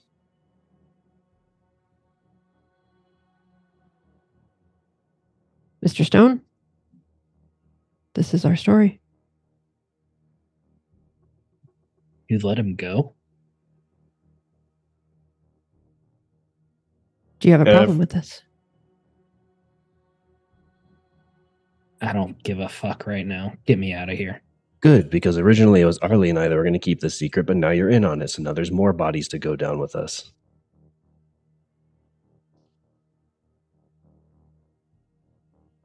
Okay. Say three of you rejoin Fae and Koji in the main assembly room. Anything else you want to do here? Uh, apparently, I would say Fae, you're able to can convey the rest of them. The deputy chief Holden wants a Hmm. debrief, Debrief. about what the hell is going on down here. ASAP.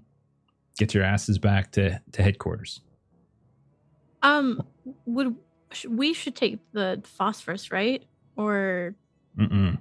Okay, I got a whole it for the forensics team here. Yeah. okay, good. Okay, I'm like You shouldn't be hmm. taking basically any any physical evidence at this point with this other team that you've called in.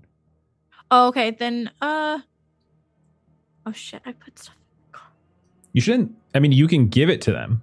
It's up to you. You can also choose not to do it, like Koji did about you know a couple sessions ago, where he just didn't upload certain data. So it's kind of up to you. I think the data I have is what Koji did not upload. Uh, A Yeah, specific so. part of it. Yeah. yeah, the the specific name, like I think it was the emails and the names, uh, Hoyt Zemke, Ronald Zephyr, uh, Lena Kova, and Mon- Monty Croyle on that kind of email exchange that popped up. You didn't convey that because you recognized the name. Okay. Uh, I'm, I'm just keeping it in my car for now. Okay. So then, if that's the case, if there's nothing else here, you guys get into your spinners, you split however you want to split, and you begin the trek uh, back to uh, LAPD proper. Are you going directly to headquarters? Was- So shift is changing now. Uh, Yeah, so on the is- way, I'd like to stop at a med check if possible. Okay. Uh, you can definitely do that. Uh, I would I would probably think LAPD might even have uh, medical facilities on site too, uh, as my guess. I don't see Okay. why they wouldn't have at least something. Pull a John Wick and say, "Is the doctor in?" Uh, but yeah, we can say that they probably have at least something on site, not a full hospital or anything, but probably something. Uh, but if you want to stop at one specifically, like we can, we can do that, or you can just sort of hope whoever is on staff right now at HQ can can take care of it. Okay, I'll uh, I'll go to HQ, see if there's anybody. Okay.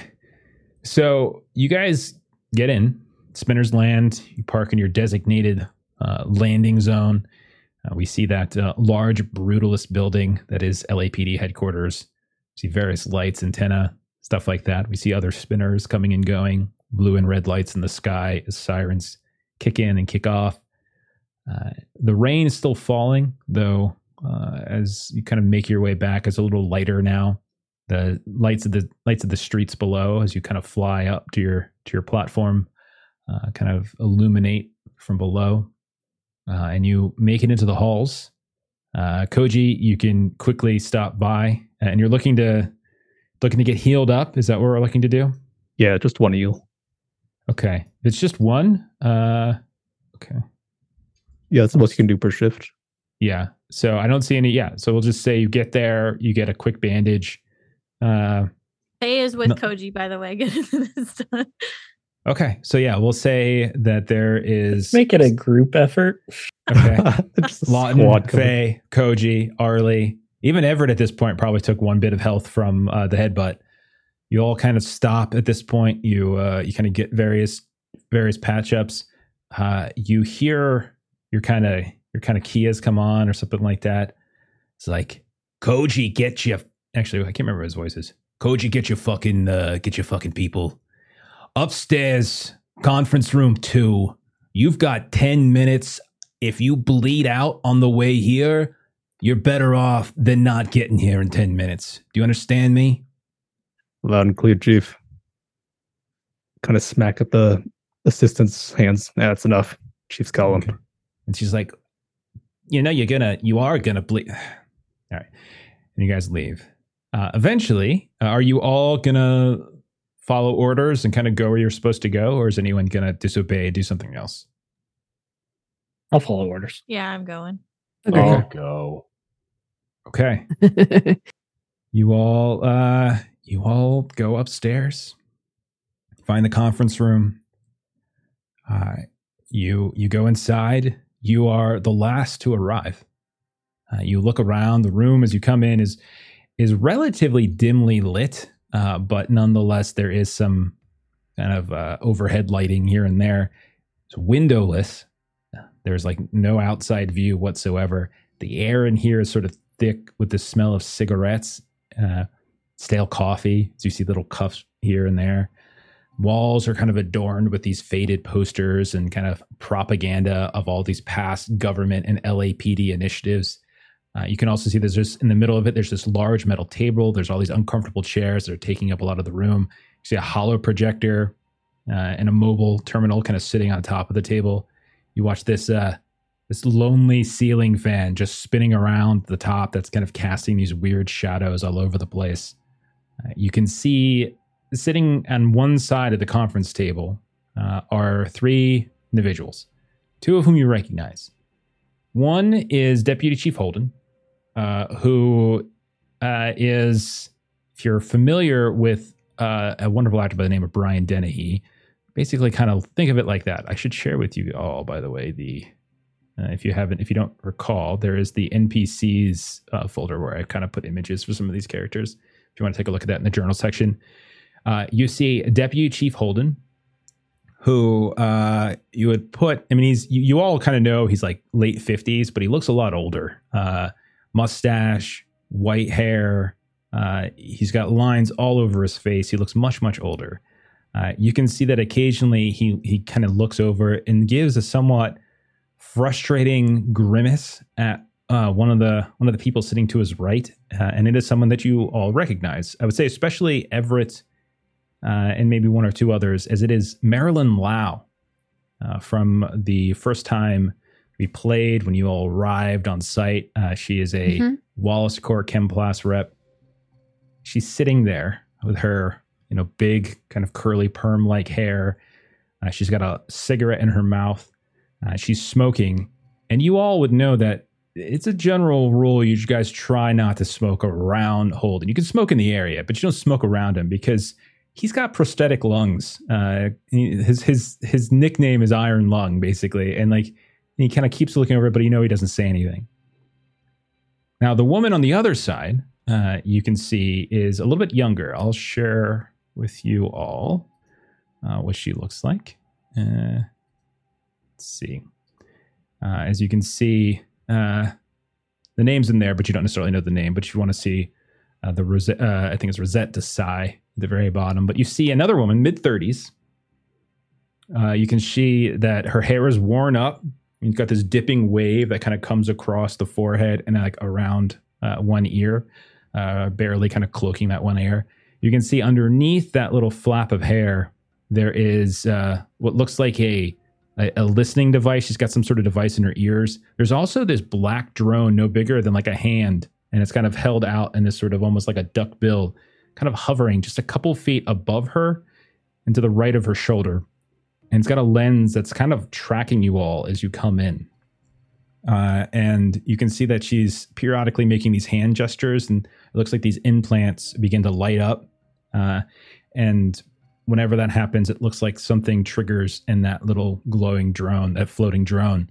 Uh, and for those of you with particularly good observation, you also notice that every now and then her eye kind of shifts as you think she has some sort of cybernetic device. She's dressed very businesslike. She's got very kind of sort of big, heavy, noticeable shoulder pads, but she is dressed in a very professional manner. Uh, as you come in, uh, Marilyn gives Everett a, kind of a little bit of a grin and then a wink as well. Uh, and uh, you hear Deputy Holden say, uh, Sit down. Right away, sir. Yes, sir. Okay. Uh, this here, as you know, is uh, it's Marilyn Lau, representing the Wallace Corporation, who has a vested interest in this investigation. You can see he's very upset uh, at this. Uh, he does not seem to care too much about this uh, as he says this. And then, very stiffly, as all of you know him, you know him pretty well, you report to him regularly, kind of turns over. This is Miss Rosette Desai. She is from UN's office, uh, personal assistant to Kova, one of ours, uh, also with a vested interest uh, as uh, there apparently are some political. Uh, he kind of rolls his eyes. Complications. Anyhow, kind of shakes his head. She gives you kind of like she gives you kind of a, a curt, you know, a kind of courtesy nod, but doesn't really make any other facial expression beside it. Now, I've heard through the uh, the dispatch you um, suspect.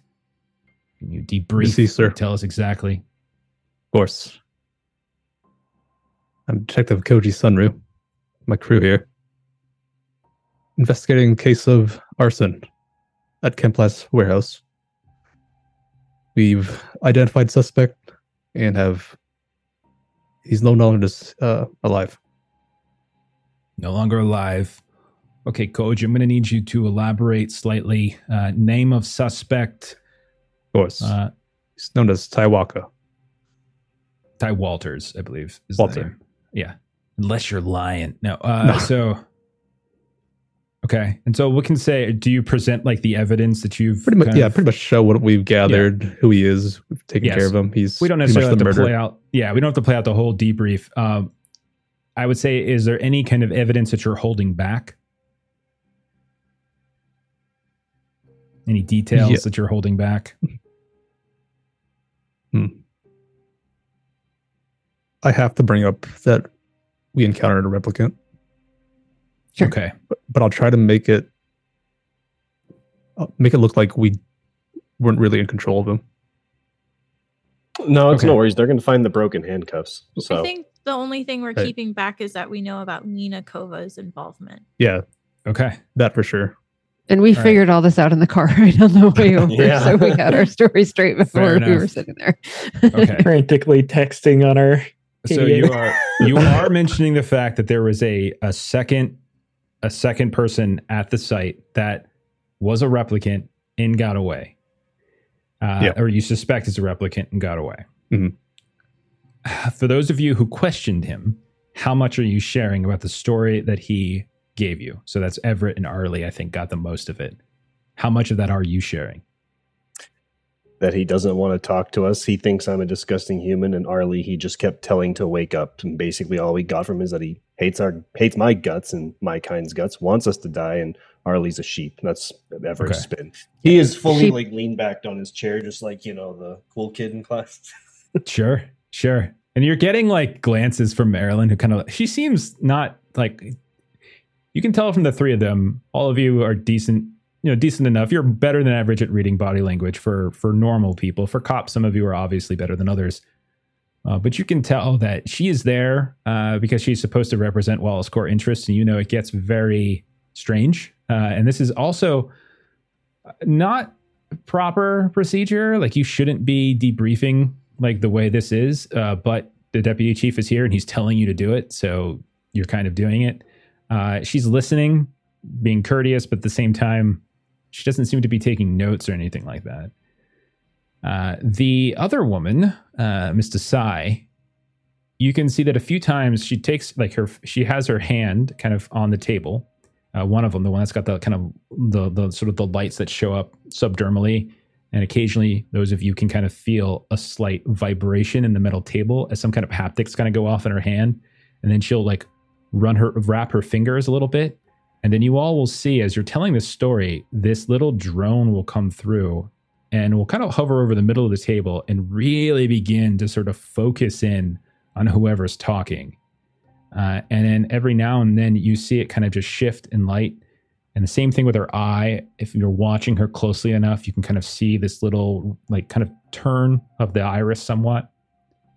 So, Everett, since you're specifically taking over as the as the person conveying the details of the interrogation, you're going to need to make a, and this is going to be contested, but you're not necessarily going to know uh, how well this is how well the person. So we'll see how it goes. You're going to have to roll a manipulation test that will be contested, and you're not going to be entirely sure necessarily how well you do. Oh boy. Isn't this your D12 D12? Yeah. Okay, three successes. I feel comfortable. Hey. Okay, so as you're going through the details of the um, the interrogation, and you're leaving out that whole story. He told you about the farm, about these different names he identified, the fire, the burning, this fake terrorism story that drove them there, this whole other large task force that just set these people afire. You leave all of that out. And it gets kind of uncomfortable as that that drone kind of gets just like within like two or three feet of your face. It's kind of shifting and moving. You feel almost like you're at like an optometrist as lights are kind of shining in your eyes. It's it's not too dissimilar from a Voight-Kampff test. You're thinking uh, like all of you are familiar with it in the sense that like it's not so much trying to determine if you're a replicant, but you can tell it's measuring your biometrics, you're twitching, you're moving. You can tell they're trying to get some sort of sense out of you, or at least this woman is. But once you're done telling that part of the story, it does shift. She doesn't say anything. Once or twice, she raises an eyebrow, but nothing more than that. Um, mostly, it's Holden who's doing the talking. Uh, so, what about when you start describing the moment when he escapes? How do you describe when he escapes? What's the, Uh, the same- there? the same way he would describe it to Koji that to uh, you know I was trying to you know get a build a relationship with the guy. I offered him a cigarette, he took it, gave him a second one. He wanted another one, bashed me in the head. Don't know what happened after that. Okay. So you uh as you say that, do you do you explain how other people left the scene? It was just you and Arly there? Oh yeah, yeah, and he'll definitely put on the tone of like irritation of just like it was me and Hotshot back there, just doing the best we could. I would tell you I would be able to you you can tell the the body language of Holden. He is pissed. His face is going beet red at this point. Like you guys had a suspect in hand, you lost the suspect.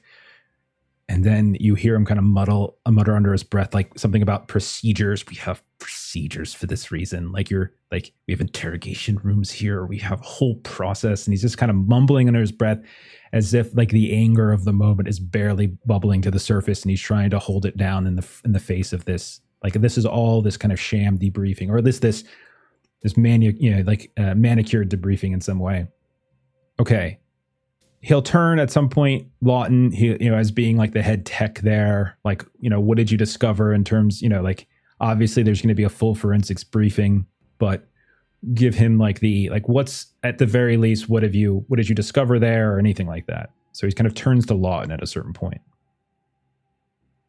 Lawton during this whole time would have been uncharacteristically quiet. Normally, he's one for making sure all the details are out there and everything is precise. Uh, here, he would have uh, actually been like there would be the annoying ringing as he's spinning a ring, uh, gold wedding band around the table, uh, and you know it would go quiet after a little bit. He'd slap it down. A minute later, he'd spin it again throughout this whole debriefing and then when Holden finally like talks to him, I I would just come out of my reverie. What? Whatever it said. What it stone wake the fuck up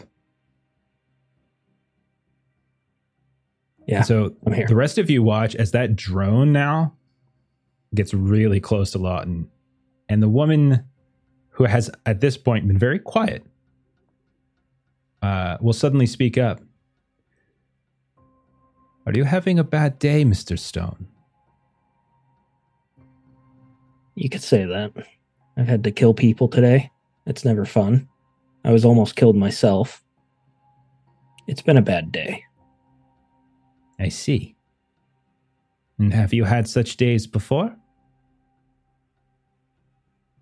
I'm an analyst.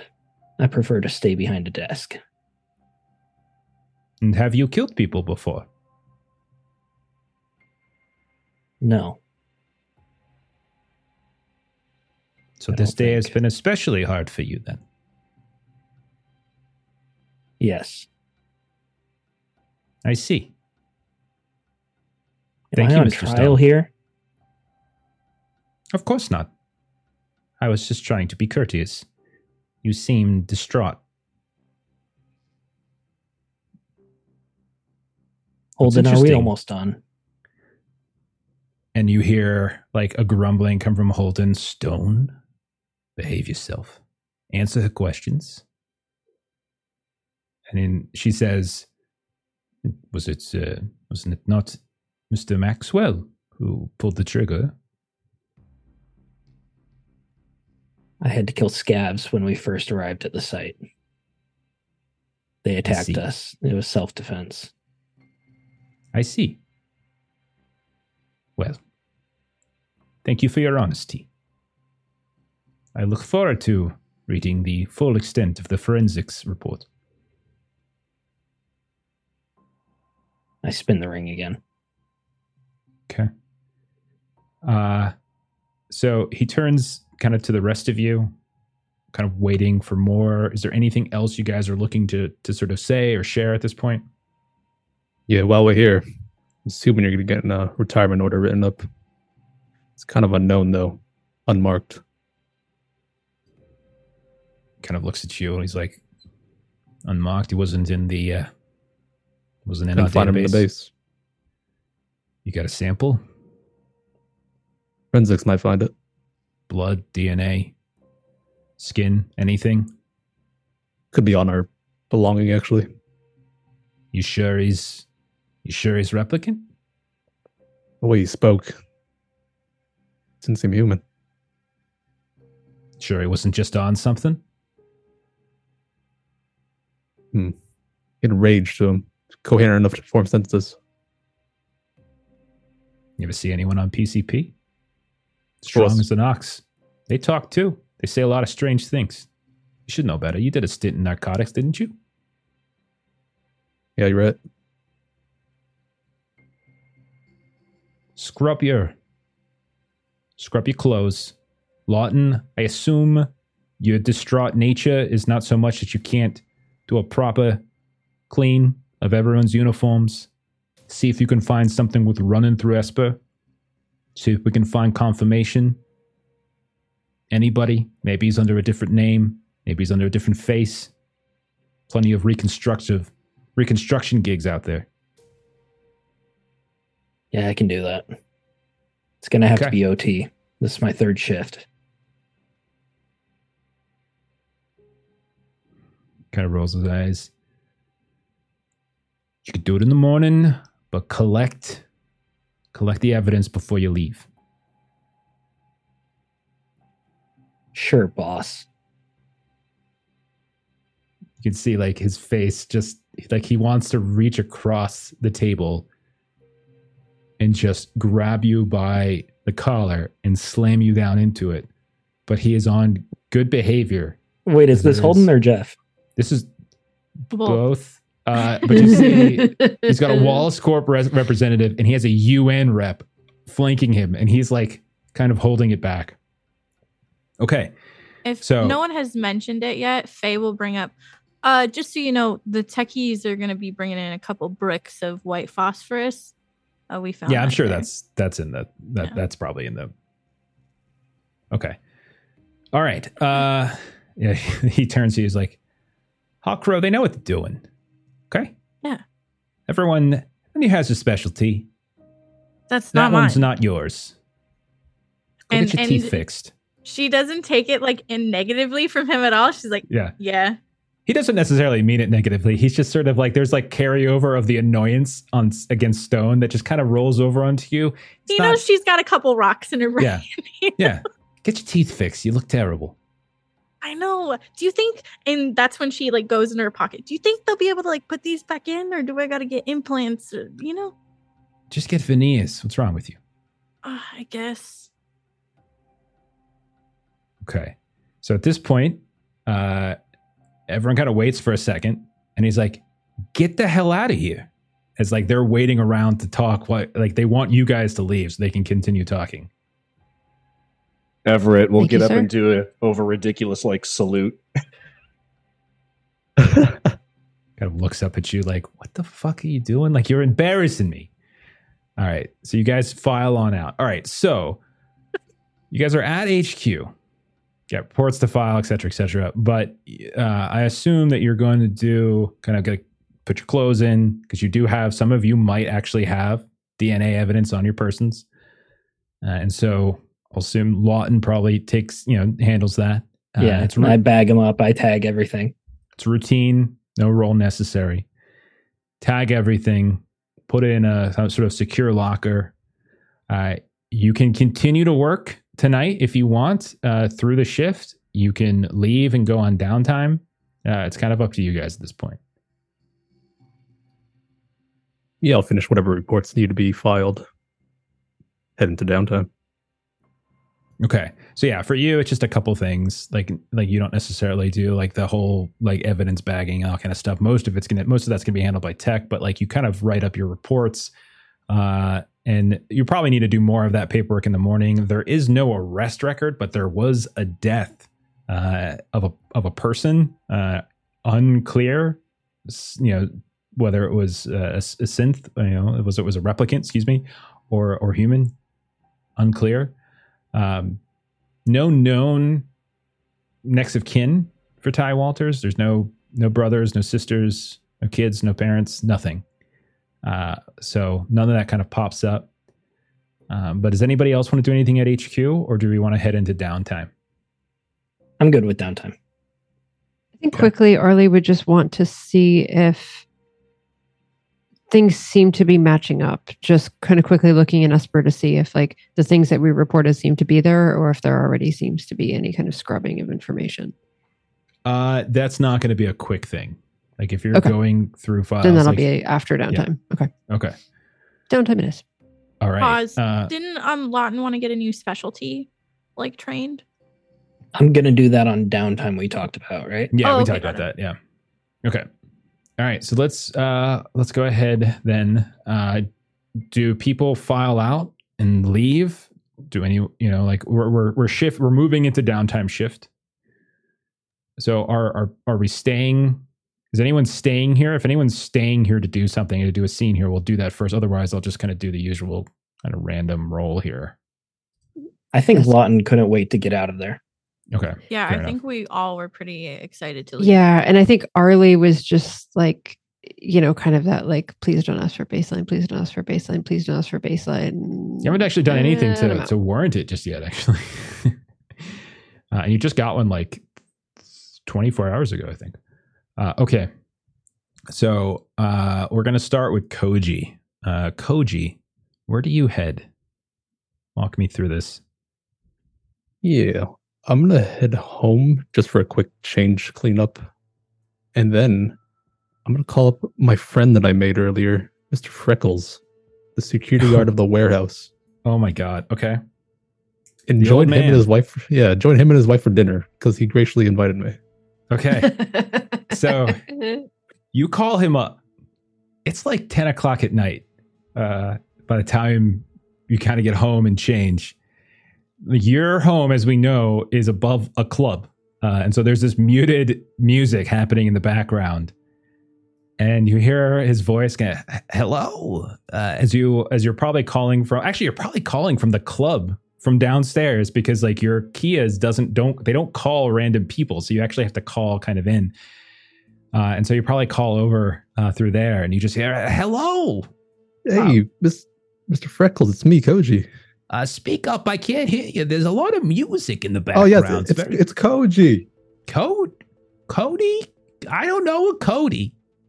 No, Koji. Remember, we met at the warehouse. You were on duty. Oh yes, Detective Sun-Ru. Yes, of course, of course. Uh, uh, is there something I can do for you? Do you need more? Uh, do, do, do you need to look at some more footage? No, no, not for work.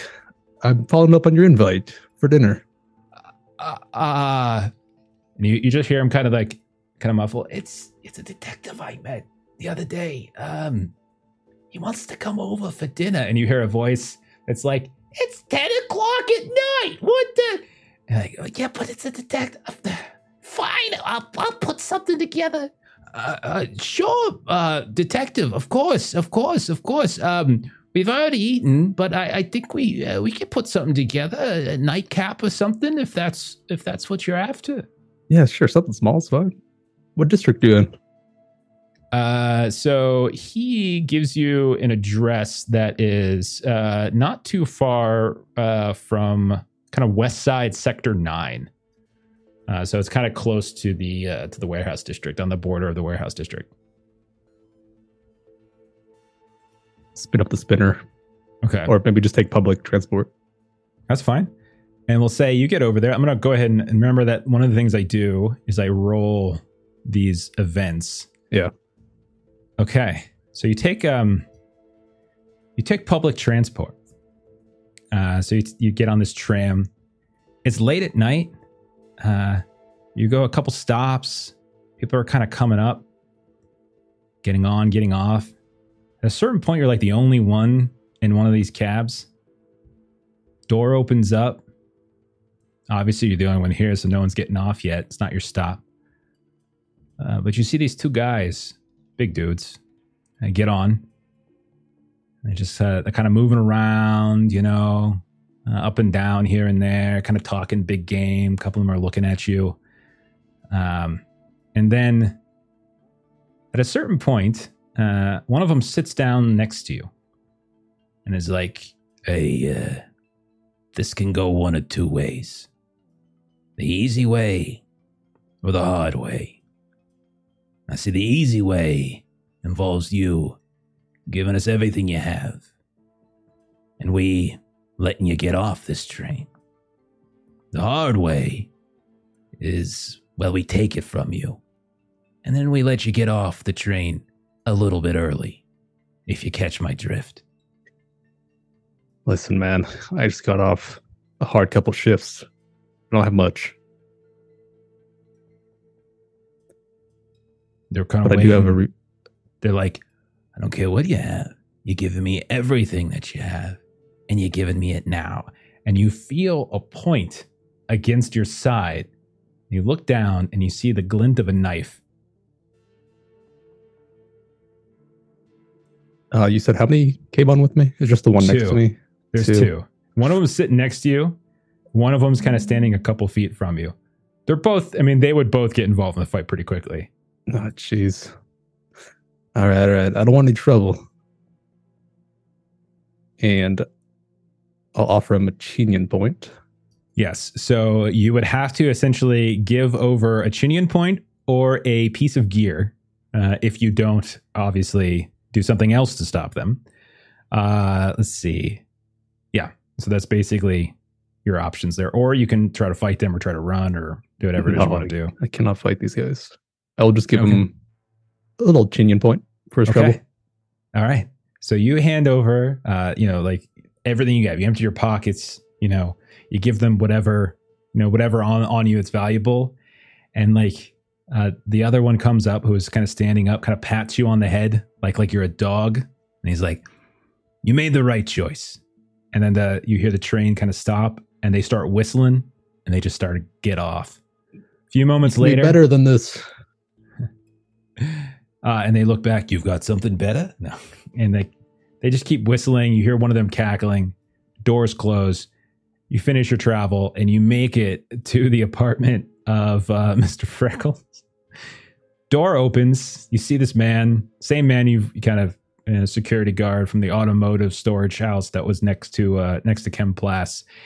You can see that he's got a robe on, like a like an old man night robe and you hear the sounds of like a woman kind of shuffling around. You see they're in like their night clothes basically, but they've set up what looks like this this very nice kind of old fashioned looking tea set. Uh, and you can see there's what looks like these kind of protein cookies and stuff with some sort of some sort of uh, kind of sugar substitute on top of them. And he's like, "This, uh, uh, uh Detective Sun-Ru, come, come in, please, please. Uh, this is my wife. This is Dottie. Dottie. This is Mister. Uh, uh, he was the detective I was telling you about. He was the one I I, I helped out. I I, I and she she kind of looks at. Hello, detective. Uh, it's nice to meet you. Uh, I, I do, and she kind of like pulls the the sort of the collar kind of a little bit closer on the on, on the rope. If I would have known you were coming, I would have had something more prepared. And if I Oh, would have known you were coming at a more reasonable hour, I would have probably been dressed a little differently. Oh, thanks for having me. Of course, of course. And so they sit down. Is there anything you wanted to ask them about, or is this just like you having dinner with them? Just having dinner with them. Okay. So you sit there and you're just kind of shooting the shit with these two old people in their apartment. Okay. And I'm going to say, let's see how long you stay. You're there for four hours. You don't leave until two o'clock in the morning. and they are exhausted by the time that you leave. Okay. Uh, next up, we're going to cut over to Arly. Uh, Arly, what are you doing? Uh, okay, so Arly's going to start uh, her downtime. Also, going to um, the nightclub row area. Okay.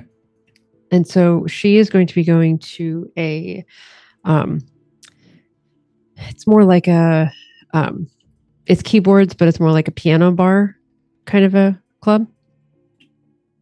Uh it is called the Aha May. It's the name of this uh kind of piano bar, keyboard bar. And she kind of goes in and goes towards a back room of this club. And so she actually is here for um, a woman named uh, Sophia, who actually kind of uses the practice areas in the back when the club is open to do like lessons. Okay. Uh, so it is very, very late, and it's after the. It's so it's it, again. It's like ten o'clock to midnight in that range somewhere. So would they be here at this time of hour? Yeah. So basically, you know, kind of the practice rooms would be in use during the day, and the front of the house is open at night, and so then the practice rooms in the back are then kind of open for. Okay. So this woman's back here, income. like she's okay. All right. Uh, so for late night practice of, of keyboarding, uh, Arly, do you are you looking to practice keyboarding? Is that what you're doing? Yes. Yeah. I just wanted to see if the roll was going to affect me getting to where I needed to go. No, no issues actually. No issues getting to where you needed to go. You're not mugged as Koji was. Koji got mugged. Okay. Sorry, buddy. and when you said public like- transit, I'm like, perfect. Here we go. Uh, okay. Yeah. So I was like, let me not get too far into this before I. Uh, okay. Uh, are you friendly with Sophia? yes. Okay. Uh, so yeah, she's you know she sees you. Uh, I'm assuming you've changed at this point, but she's very happy to see you. Another one of your artistic tutors, essentially. Is there a particular tune that you play that you've been working on? Anything like that? Uh, yes, I have. Um, so I have been working on uh, The Swan. And so that's what she's been uh, working on. Um, basically, Arly is good technically um, with pieces, but uh, Sophia tries to find works for her that are intended, as most music is, but especially ones that really require um, kind of that feeling in with the music. And so this is particularly from Carnival of the Animals, which is comedic. And so kind of trying to move beyond kind of the technical playing, um, kind of making sure to kind of imbue kind of the emotion behind the music as well. Okay. Roll an insight test. Let's see. Since you're since you're we're not going to do any sort of like mobility or anything like that or agility since you're good at technical stuff. So it's going to be it's going to be you uh sorry, I just saw Australis. You get a robbery Yeah. and you get a robbery. That's great. Uh, I am going to uh, take our generous audience and up my uh, D6 to a D8 because Okay. I've been practicing. So it's just flavor. We were there was no repercussion to this. Just wanted to see how well you do. That's all. I Okay. want to be successful. And Okay. I got a seven and a 10. So that's Just three successes. and when you're done you look over and you see like you can see like uh you know sophia has a very uh very surprised look on her face and she kind of shakes her head like that was beautiful it was absolutely beautiful i uh i think you've it was, have you been practicing somewhere else No, of, no, of, of course not. I, I find that, that during my day, uh, if I need to uh, just, I, I think people say center myself, I just kind of play it in my head and I think about it. And it, it's been playing quite a bit in my head during the day today.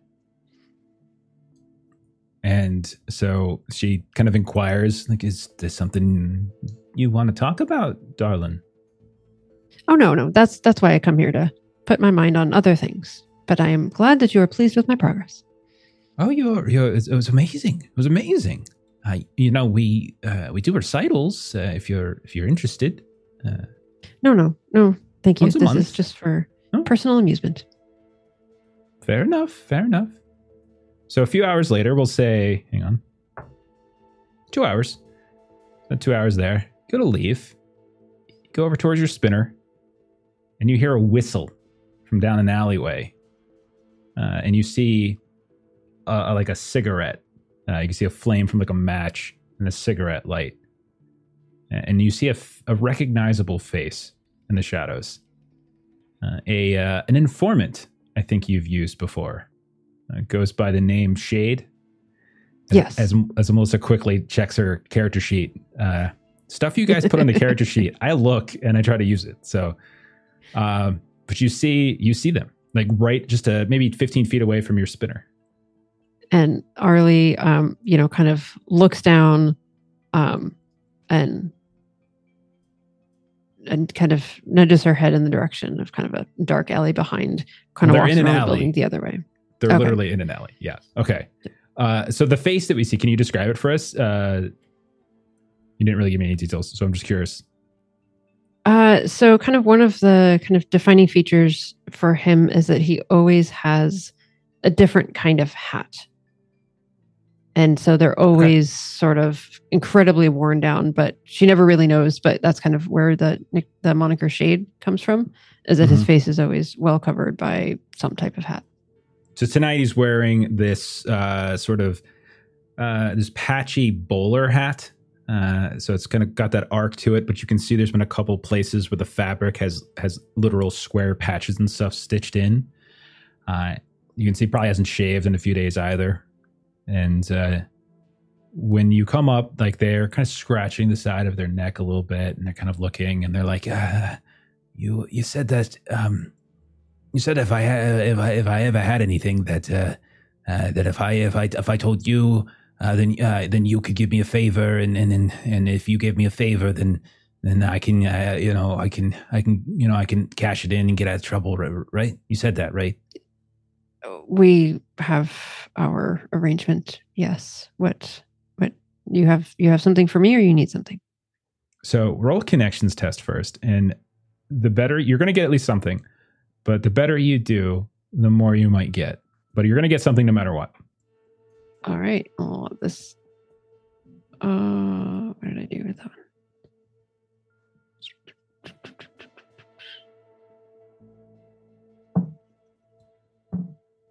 oh, I needed to take a picture of that. I just rolled two tens. Oh, of course you did. Sure, sure, sure, sure, sure.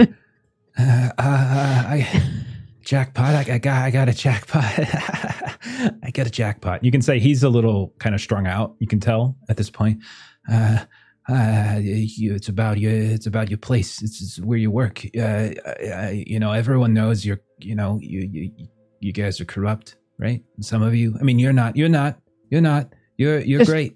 You're a beacon. get get justice to and it. goodness. Get to it. Right. right. Um, uh, I was down. I was down the red light district. Uh, I, I, I, I was hear- hearing. Uh, I was hearing some some things. There's uh, someone down there selling uh, old LAPD gear, uh, black market and such. This is selling it. Uh, it's out of the out of the back of a casino. Uh, I, I don't know which, uh, but I, I know it's a casino. Uh, I know there's like a lot of them down there, but it still narrows it down, right? It still narrows it down. And and and and they said that um they said that supply uh has dried up, and they're putting out feelers for uh for someone else, you know. Uh, so so so someone you know uh in you in in like your your business, someone is you know one of you is selling stuff for something. Yes. I, I know. yes. Yes. I got. Yeah, yeah, yeah. yes. I- That's good, you. right? I got That's that. really good, right? Yes. Uh, okay, okay, okay. And then, well, and he looks kind of nervous. He's like, uh, so Arly, do you make it known that you're a replicant? Like, like, like there are ways in which normal people might not notice the difference, but like, does Shade know that you're a replicant? Uh, let's do this the interesting way and say yes. And then you look him get, he gets really nervous, like a kid who's got a secret and he's a he's embarrassed and doesn't want to say it. He's, he's, he's gonna get in trouble if he says something to like mom or dad. He's kind of looking. I, I don't know if I should say the other one. I, I, I don't. I It's don't just just out with it. Uh, just uh, out with it. but but but you can't get mad. You're not gonna get mad. You can't take it Do on me. I I- just it's just don't don't. What's, Do I what's the phrase? mad? Don't kill the messenger or something. Don't shoot the messenger. Do you have your gun on you? He's like, like, do Well, you have your gun on you? If I killed the messenger, how would I get any more messages? Why would I do that? Oh right, right, right, right. Uh, uh, I heard I heard something. Uh, I heard something. Don't ask me from where. I can't tell you. They're gonna hurt me. Uh, uh. Well, I mean, they heard it from somewhere else. But anyhow, I I heard. Um. There's there's more of you. Yes. There's more of you. You know. The, you know what you are. There's like Yes. Yes. Yes. Got it. you're working with There's- them. Who's who's working with them? You're working with other people like you, but they don't say they're like you, you know? Oh, Yeah, yeah. well, that is interesting. This Yeah. is this is useful. This yeah, is and you you you see her kind of saying the things that Sophia was just saying to her, and she's kind of repeating a lot of the similar phrases. Is you've done you have done good work. I am pleased. Yeah. Okay. Uh, so, like, that's worth a lot, right? That's worth like a big favor, right? Right. I will always, as as I as I have always told you, I reserve the right to refuse. However, There's a warrant out for me. You can get that squashed, right? It's nothing. It's nothing big. It's nothing big. It's the, It's nothing big. I didn't hurt anybody. What is it? It's just you know, you know, dealing. That's all. I It's don't just know. You Dealing. have not It's told just me. dealing. It's just dealing. It's nothing. It's nothing. It's it's it's a victimless crime. I and she sort of sighs because this is a lecture she's given before about this not being a victimless crime and the morgues would say otherwise but she runs it through her head that it's been said before and she just sighs you sure there isn't anything else No, no, no, I no, no, no, no. This is it. This is it. This is it. This is all. Come on, that was good. I gave you two things. Come on, two things for one thing. You're, you're still work. You're still like you know. You're still making out. Two for one. Two for one. i will let you know what i can do i will You can you can squash it though, right? i i will i am not I can't go home unless you squash them because I think they're sitting on my apartment right now. That's why I'm, you know, out here. and stuff. I can start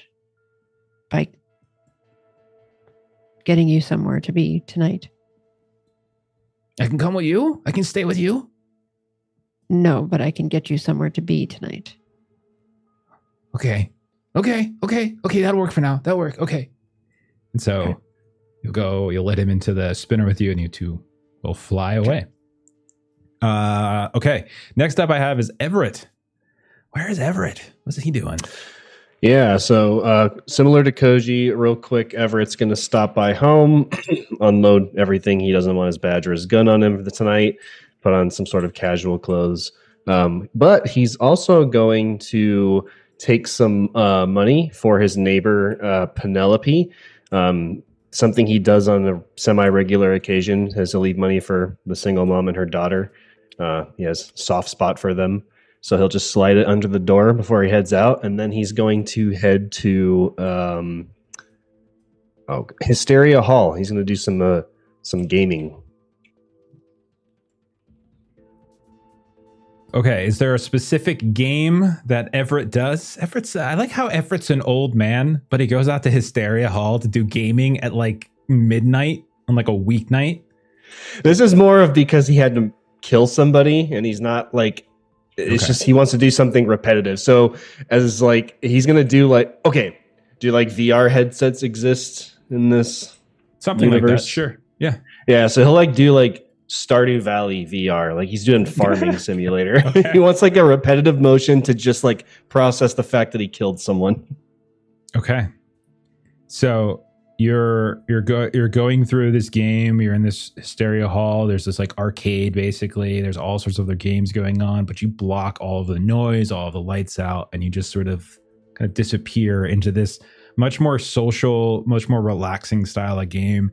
And it from the outside, from like the outside view, it is a very peculiar contrast of what's actually happening around you. Where there is just blinking lights, holographic projections, all sorts of things, sound, music blaring here and there. You can hear the like drowned out, uh, you know, over the the the sounds of these different games kind of going off and making these these uh, these different sound effects. There's this kind of pulsing music in the background as well, almost like this deep heartbeat, you know, kind of thrumming here and there. Uh, you go through and you have your you know you have your your kind of downtime. We'll say it's maybe about two hours worth or so that you're kind of hanging out here. As you're leaving, you you know as you're kind of paying for like the remainder of your time, kind of picking up your tab and all that kind of stuff you get up to the to the front desk where like there is like a there is like an actual attendant up here but most of the pay is just sort of done with sort of swiping and things like that. You, there's a series of screens and there is just a bombardment of advertisement. However everett one of them this animated advertisement catches you and your mind kind of drifts off a little bit as you're just kind of staring at it and like the voice of the attendant and maybe of a person or two is behind you in line is are like kind of like drowned out a little bit as you just sort of focus on it for a bit. Uh, what is this an advertisement for that has you so enthralled? About that? Um, I think I'll tie it to my key memory. Um, it's gonna be like some kind of like luxury, like I, am assuming there's personal like spacecraft or at least something that can fly around for like the ultra wealthy. Okay. Yeah. Yeah. Yeah. It's gonna be something like that, and he's gonna be absolutely like he he always has memories of um, the starship engines burning when he watched his sister leave many many years ago. So he's just gonna be watching the engines on this like luxury vehicle just burning, almost like burning a hole into his eye, but not in like a painful way. I'm gonna say that and it did so so once that kind of the imagery shows up it is actually kind of an advertisement in some ways for kind of like a lottery. Uh so there's like this this push. Like there's definitely a very clear like only the the uber wealthy usually get on it but every now and then there's like this this lottery where uh lower socioeconomic rung of the ladder are able to potentially kind of win and get on it uh, and it's like this thing where like you can kind of purchase a ser- you know purchase a ticket see if your if your lot is drawn and then you kind of get onto it. Now your effect though is that you cannot recover stress until you have paid one Chinyen point to purchase a ticket.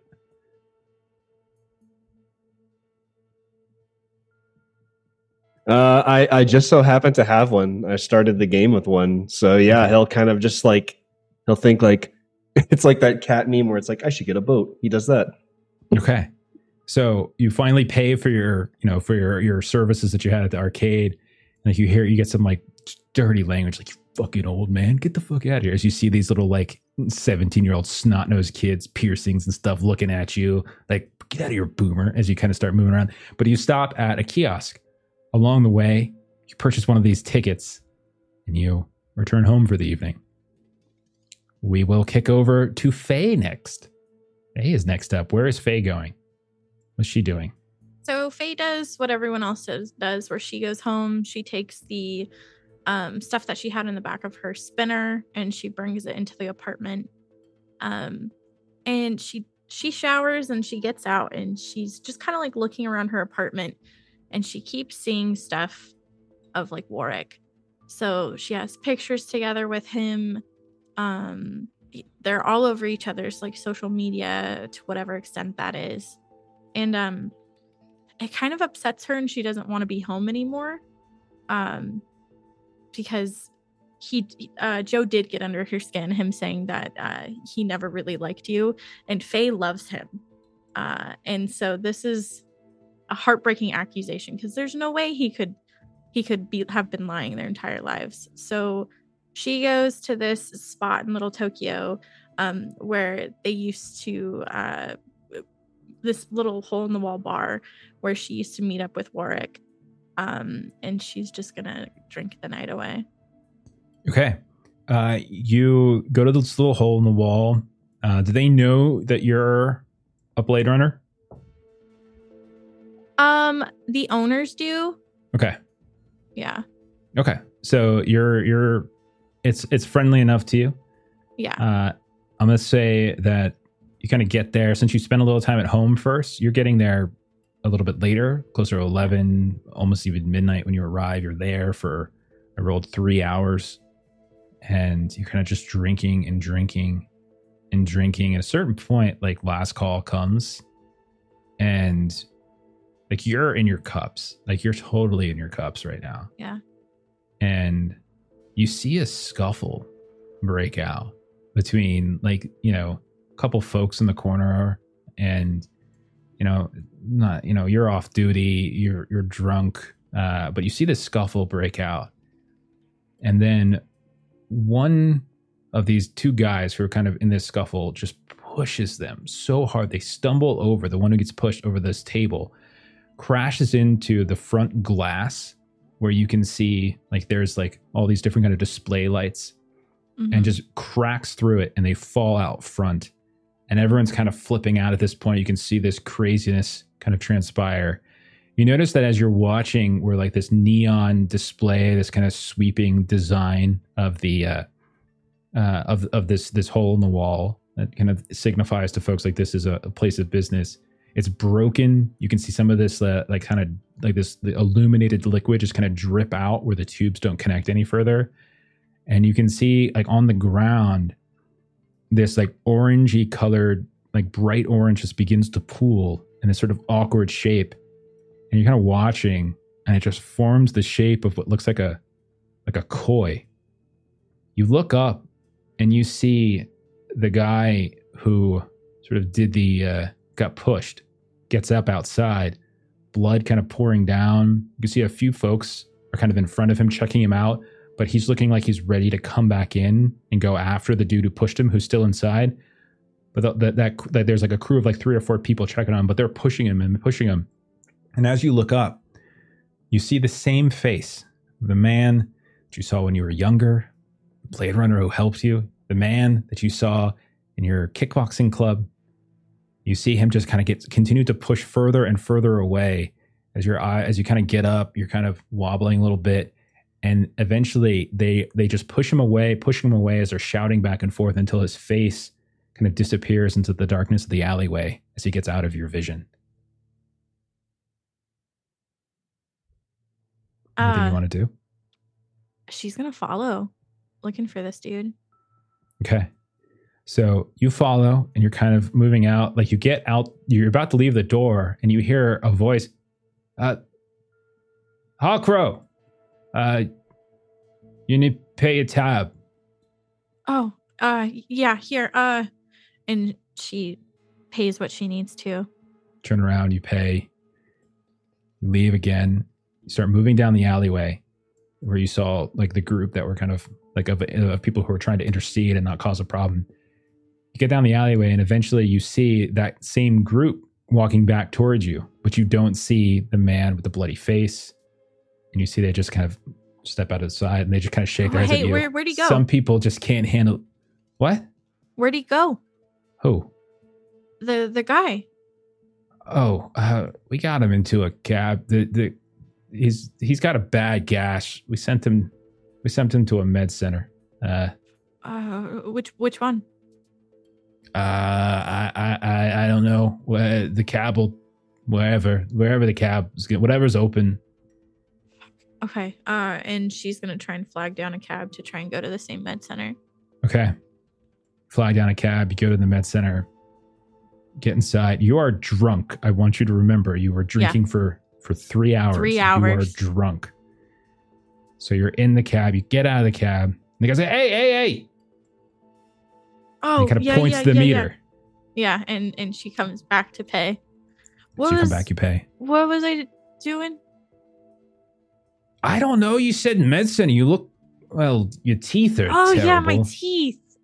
Oh, and she's gonna go into the med bay to get my treat my teeth Okay, treated. so you go in. You get strange looks as you go through here and there, but eventually, we'll say your teeth. As at some point, the real reason why you got here, it sort of starts to It fade from kinda- memory. yeah. yeah. And we will move over then finally to Lawton Stone. What is Lawton Stone doing? He's had a rough day. Yeah, he has. Um, I'm gonna do some narration and feel free to interrupt me when the roll comes up, or you think I'm doing something that uh, wouldn't quite work. Okay. But Lawton Stone would head home where he has his second office, basically.